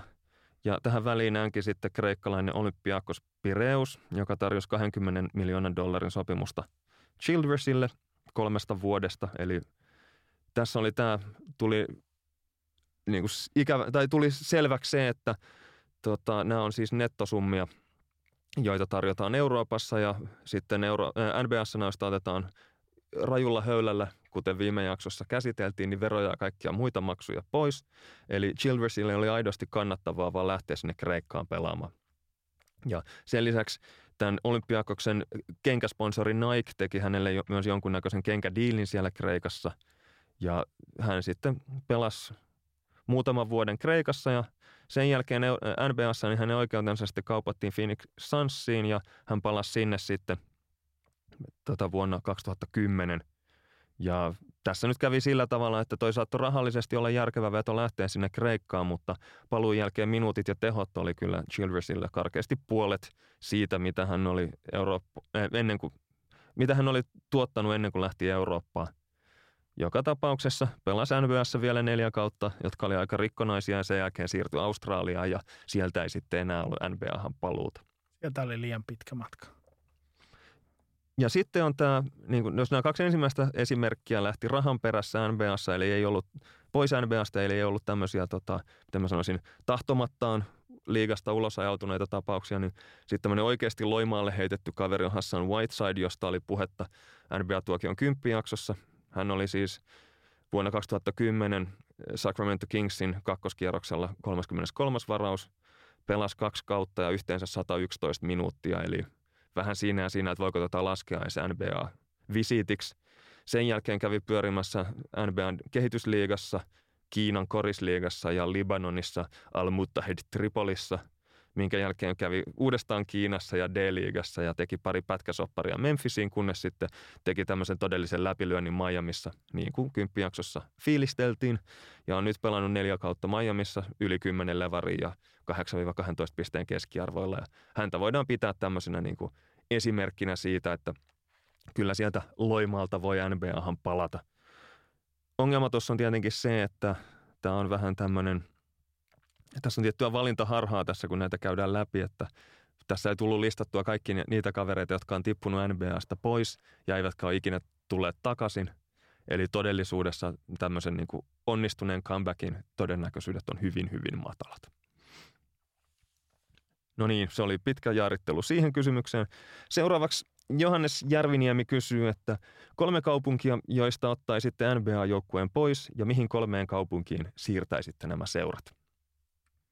No jos aloitetaan, että mistä nämä joukkueet otettaisiin, niin ensimmäisenä tulee mieleen totta kai Charlotte, sillä North Carolina on ehdottomasti tämmöinen yliopistokoris osavaltio ja NBA-koris on siellä vähän tämmöisen velipuolen asemassa. No toinen on sitten varmaan Orlando, siellä on juuri ketään ei tunnu kiinnostavan toi koris ja Magicin organisaatiokin onnistuu kaikki parhaat pelaansa hölmöilemään tavalla tai toisella pois sieltä joukkueesta. Ja sitten vielä 3. tulisi Sacramento. Ei sen takia, että siellä tämä fanipohja olisi jotenkin heikkoa, vaan itse asiassa päinvastoin. Siellä on hyvin lojaalit ja aktiiviset fanit, niin olisi toivottavaa, että heidät armahdettaisiin siitä, että heidän ei tarvitse enää kärsiä tästä Kingsin organisaatiosta. No mihin nämä joukkueet sitten sijoitettaisiin, niin ensimmäisenä totta kai Seattle, josta aikanaan kaapattiin Sonics Oklahoma Cityin niin saisivat Sonicsinsa takaisin. Sitten olisi liigan laajentaminen myös eteläänpäin, eli Mexico Cityin. Siellä on kova korisbuumi käsillä. Ja sitten kolmantena niin otettaisiin vaikkapa se Loimaa tai sitten vaikka Las Vegas, mutta ne on nyt melkein sama ja se ja sama, että kumpi se kaupunki otetaan. Olisiko sulla tähän jotain muuta ehdottaa? Ei, kyllä mä... Tietenkin tuossa olisi yksi vaihtoehto se, että sinne Sacramentoon siirtäisi jonkun toisen franchise, jos siinä niin kuin kysyntää tarjonta kohtaisi vähän paremmin. Mutta jos tämä vaikka se Magic tai sitten Charlotte Hornets, niin ne ei nyt ainakaan yhtään sen parempia vaihtoehtoja. Olisiko tosi jopa semmoinen tilanne, että noin kolme sen verran heikkoa seuraa, että niiden siirtäminen mihin tahansa paikkakunnalle tuntuu rangaistukselta? No se voi olla näin, mutta jos mennään sitten Loimaalta, mennään vähän länteen eli Poriin. Onni Nevala kysyy, kuinka monta Kimmo Vehviläistä tarvittaisiin voittamaan LeBron James-taistelussa? Taisteluareenan miljöö olisi modifioitu Porin torialue. Mä olin ensin tästä kysymyksestä, että mitä ihmettä, mutta sitten mä tajusin, että tämä on aivan nerokas. Eli taustaa tässä on se, että radiotoimittaja Kimmo Vehviläisen isä on kenraalimajuri Arno Vehviläinen. Ja vaikka toi Kimmo Vehviläinen omien sanojensa mukaan näyttää vanhalta hipiltä, niin hän kertoo, että asepalveluksen suorittaminen oli hänelle yhtä luonnollinen asia kuin hampaiden valsaisu. Hän tykkäsi pyssyleikeistä ja teltassa nukkumisesta toisin kuin nämä aiemmin mainitut lätkähokisankarit. Ja sen lisäksi hän kävi armeijan pitkän kaavan mukaan ja hänet palkittiin panssariristillä saapumiseränsä parhaana ja hän on tällä hetkellä reservin luutnantti. Vertailun vuoksi LeBron James jätti armeijan väliin lukion jälkeen ja on raamikkaana 203-senttisenä aika iso maalitaulu, jopa 150 metrin vallilla. Eli jos mun pitäisi veikata, niin täydessä taisteluvaristuksessa niin Vehviläinen veistän ihan manoa mano. Sitten jos taas niin tätä hommaa ratkottaisiin paljain käsin, niin tarvittaisiin noin joukkueen verran vehviläisiä päihittämään King James. Sitten on Tuukka Myllymään kysymys. 90-luvun niksiä tai ylipäätään pientäkään menestystä kaipaavalle vinkkiä, että mitä sitä katsoisi tässä keväällä? Jotain NBA-hommia, YouTubesta vanhoja pelejä vai Viaplaysta American Daddit? No 90-luvun Knicks-fanille niin ehdottomasti suositellaan tätä Whoopi Goldbergin klassikkoelokuvaa Eddie, jossa Whoopi valmentaa Knicksia nimenomaan vuonna 1996, niin sillä voi verestellä näitä kultaisia vuosia. Tuossa leffassa täytyy hehkuttaa Dwayne Schintziosta, joka esittää Ivan Radovadovicia. Ja Jonnet ei ehkä muista, mutta googlatkaa Dwayne Schintzius ja ihalkaa niitä kampauksia. Noi oli siis semmoisia pelaajakortteja, joita joskus junnuna haalittiin ihan vaan sen takia, että se oli niin törkeän näköinen jätkä, vaikkei se osannut yhtään pelata. No korishommista, niin ainakin NCAA:n March Madnessia kannattaa ainakin katsoa Tuukankin. Ja mistä tässä on kyse, niin tosiaan niin March Madness on tämmöinen, tai March Madness nimellä tunnetaan tämä NCAA-yliopistokoriksen lopputurans, johon osallistui 68 parhaaksi valittua joukkuetta noin 350 ykkösdivisioonan koulusta. Ja March Madnessin 4 ensimmäistä kierrosta on tämmöinen todellinen 2 viikonlopun korisnirvana. Eli pelejä tulee toinen toisensa perään, jos ei ihan kello ympäri, niin melkein. Ja täällä on mahdollisuus nähdä sitten tulevia NBA-tähtiä ja sitten myös semmoisia pelaajia, jotka ei koskaan tule enää pelaamaan mitään höntsäpalloa totisempaa tämän NCAA-uransa jälkeen. Pelin taso missään nimessä ei ole NBA-tasoa. Paitsi ehkä sen Knicksin pelin tasoa, mutta tunnetta tuosta ei ainakaan puutu tuosta touhusta. Ja mikä ehkä parasta, niin tuolla kentillä näkee valtavia kontrasteja sitten näiden koulujen välillä niin pelaajamateriaalin tasossa ja pelitavoissa. Eli kun vaikka NBA:ssa se pelitavat on aika lailla toisiaan muistuttavia, niin NCAA:ssa niin asia ei todellakaan näin. Ja lisäksi tämä kerrasta poikki peliformaatti niin tuo tähän prosessiin myös paljon enemmän varianssia verrattuna tähän NBA:n paras 7 pudotuspelisysteemi, jossa käytännössä aina parempi joukkue menee jatkoon. Ja toi on siitä hieno toi NCAA March Madness-tapahtuma, että se on järkevästi jaoteltu kestämään kuukauden päivät ja viikonloppuisin pelataan. Eli nämä ensimmäiset play-in-ottelut pelataan 13-14 maaliskuuta. Todennäköisesti niitä ette kerkeä katsomaan siinä vaiheessa, kun tämä jakso tulee ulos. Mutta ensimmäinen ja toinen kierros pelataan 15-18 maaliskuuta. Ja sitten on tämä 16 joukkueen Sweet 16 ja 8 joukkueen Elite 8-vaiheet pelataan 22.–25.3. Ja sitten viimeisen 4 joukkueen Final Four on 31. maaliskuuta–4. huhtikuuta. Ja siinä on se ikävä, että se finaali pelataan, miten onko se maanantai-tiistai välisenä yönä vai? Taitaa olla näin. Eli siinä se turnausformaatti vähän lyö nilkoille yhtä arkiaamua sitten. Mutta ylivoimaisesti paras tapa seurata sitä March Madnessia on hankkia ESPN-playerin March Madness Pass, joka on kaikille NBA-tuokion kuuntelijoille lähtee nyt Simo Vaatehuoneen hinta 19,99 euroa. Ja sieltä kautta voi katsoa kaikki pelit suorana tai jälkikäteen. Muistakaa mainostaa kavereillekin NBA-tuokiota ja March Madness Passia, niin saavat samaa hintaa tähän pakettiin.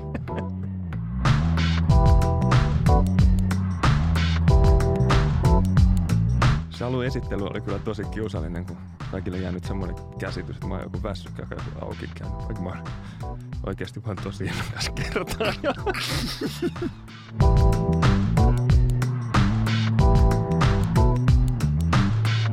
Tilaa NBA-tuokio sieltä, mistä hankit podcastisi, seuraa meitä Twitterissä ja tykkää Facebookissa.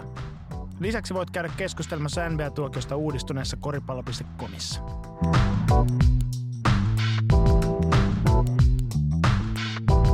Hannu Möttölä sai armeijasta vapautuksen. Nyt pelaa ammattilaiskoripalloa Italiassa. Uskontoonsa vedoten. Onko? No ei todellakaan ole Jehova. Johonkin jalan rakenevammaan perustuen sai vapautuksen. No miten pystyy pelaamaan ammattikoripalloa, jos jalassa on rakennevamma? Omituista. Lehtien mukaan alokasaikana tullut vamma, jonka takia ei luokitettu. Vamman laadusta johtuen Intti ei ota riskejä, että Mättölä ei pelaisi enää. Tulisi meinaan kysymys, kuka maksaa ja mitä. Mutta eiköhän olisi voinut suorittaa lopun palveluksen jossain kevyemmässä hommassa, esim. Toimistossa tai vastaavassa. Miksi Möttöstä ei voida määrätä johonkin asevarastolle järjestelmään ampumatauluja valvojaksi uimahallille, autonkuljettajaksi, VMTK-jampaksi, kirjuriksi, rättivarastolle, polkupyörämekaanikoksi, jne. Hommia riittäisi, mutta saa silti vapautuksen. Onhan se selvää, ettei Hanno voi nyt armeijaan jäädä ryynäämään. Siihen aikaan hän pelasi NBA:ssa tai oli tyrkyllä sinne. On selvää, että vuoden ryynäily jossain urheilujoukoissa olisi lopettanut NBA-viritykset saman tien. Ehkä Intin lekuri katsoi parhaaksi tulla asiassa vähän vastaan, ettei Suomen lupaavimman koripalloilijan uran tuhoaminen jäisi kaivertamaan omaa tuntoa. No, sitten Hanno putosi NBA-kuvioista aika pian, mutta silloin sitä ei voinut tietää. Joo, mene sinä vain joksikin rättiampaksi, jos vaihtoehtona on tehdä NBA-uraa. Varmaan isänmaamme Suomikin hyötyisi tästä valinnasta valtaisasti. Pitäisi ammattiurheilijan uhrata koko elämän kestänyt harjoittelu hikisen Suomen Intin takia. Kuinka voi elättää itsensä tanssimalla jossain armeijasta vapautuksen polvien takia? Pistää muutenkin vihaksi, kuinka helposti monet julkkikset, esimerkiksi vapautukset, ovat vapautuksensa saaneet. Esimerkiksi Kari Väänänen, joka sanoi, että mulla on lättäjalat ja skolioosi. Saatana, meikäläisellä on skolioosi, eli heikko selkä, eli synnynnäinen rakennevika selässä, ja korkeintaan tarvitsevat B-papereita, jotka taas eivät B-kaudella auta paskaakaan. Ketkään urheilijat, taiteilijat, muusikot tai muut sellaiset eivät ansaitse mitään eri vapauksia. Saakoot vapautuksen, jos se heidän urensa hyväksi on, mutta sitten täytyy kaikkien halukkaiden saada kaikille sama perkele. Taas puhuu perisuomalainen kateus. Tässä syy, miksi vanhentunutta asevelvollisuusjärjestelmää edes säilytetään. Kun mäkin aikanani ryynäsin, niin kyllä sit täytyy muittenkin perkele. Hanno on luuseri, ulkomaille pakenia, vastuutotta pakoileva koripalloilija. Puolikkaissa lainausmerkeissä. Helmikuun liitteessä oli pitkä litania miehistä, jotka ovat luistaneet Intin sekä Sivarin. Hirveätä kadehtimista ja toisten kyttäämistä tämä ilmeisen korkealle arvostamanne suomalaisuus. Huolehtisitte omista asioistanne ja olisitte iloisia niiden onnellisten puolesta, joiden ei ole tarvinnut tuhlata montaa kuukautta elämästään mihinkään järjettömyyksiin. Ei ole teiltä pois! Mun sisuksia kalvaa, ettei Möttölä osallistunut työpanoksellaan yhteiskuntamme ylläpitämiseen, vaikka on käyttänyt yhteiskunnan varoja surutta oman mitättömän koripallouran pönkittämiseen ja sitten karkasi Suomesta maksamaan ulkomaille veroja ja puolustamaan vieraan vallan koripallokulttuuria. Se on multa välillisesti pois. Lisäksi moraalisen rappion vaikutuksia en edes arvaa ennustaa. Jos välillistä seuraamuksista puhutaan, niin eiköhän tuo Möttölä, kuten muutkin urheilusankarit, ole patriooteille yhtä sotilasta arvokkaampia Suomen erinomaisuusajatuksen pönkittäjiä. Ja jos puhutaan seuraamuksista vähän lisää, niin Suomen näkyvyyden ja suomitietoinen parantaminen maailma on todennäköisesti isossa mittakaavassa kaosteorian oikut huomioon ottaen Suomelle miljoonien eurojen arvoista. Ja näistä miljoonista sinunkin eläkkeesi tulee karttumaan pari sentin kymmenystä verrattuna maailmaan ilman Möttölää. Ethän sinä voi ajatella, että jokainen Suomesta pois muuttava rikas on maanpetturi eikä takaisin ole tulemista. Maailma on onneksi nykyään avoin ja ihmiset, jotka kuitenkin ovat yhteiskuntia tärkeämpiä, saavat elää kohtuullisen vapaasti. Ihmisten liikkuvuus valtion välillä edistää rauhaa, suvaitsevaisuutta, kauppaa, hyvinvointia, kaikkea. Siksi samoin pitäisi ajatella myös Suomeen muutteista. Tervetuloa ja toivottavasti viihdytte. Imho! On sillä vähän väliä. Kyllä mua ainakin pänniä ihmetyttää suunnattomasti, että miten joku Möttölä on voinut saada terveydellisistä syistä vapautuksen armeijasta. Ja kaveri kuitenkin pystyy pelaamaan koripalloa NBA:ssa ja muualla. Itse sain taas aikoinani rämpiä vaivaisena B-miehenä armeijan läpi. Sehän kertoo vain jotain puolustuslaitoksen tasa-arvoisuudesta, jos julkiksille ja huippu-urheilijoille annetaan eri vapauksia. Kaiken huippu oli se, kun silloin järjestettiin vielä varusmiehelle joku street basket-juttu, ja siitä sitten vielä kehnattiin mainostaa Möttölän pahviukolla. Aikamoista mauttomuutta puolustusvoimilta. Kyllä ymmärrän sun silmittömän puolustuspuheenvuoron Hannon puolesta, mutta Hanno ei vaan ole sanojesi mittainen mies.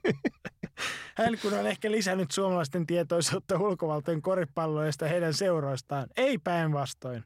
Se paitsi monet koripalloit käyttäytyvät pituudelta torin ylimielisesti, on monesti törmännyt näihin paikallisessa liikuntahallissa ja ovat kyllä kovin omaa napaa tuijottavaa porukkaa. Oliko tämä no en ole Loimaalta?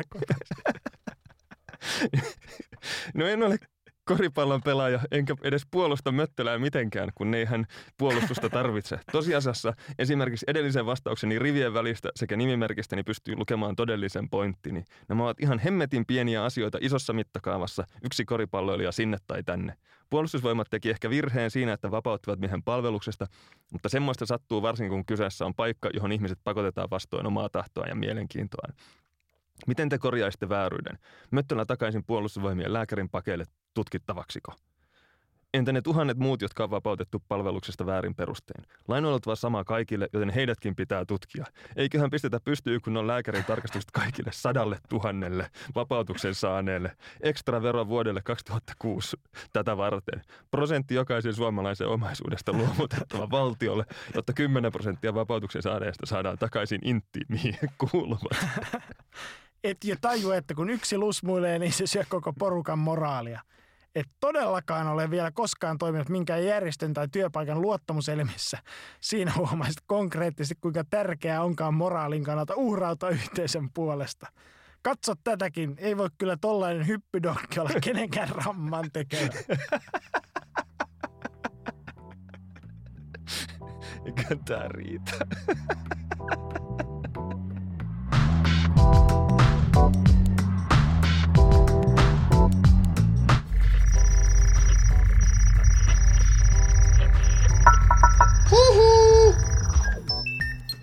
Jakso.fi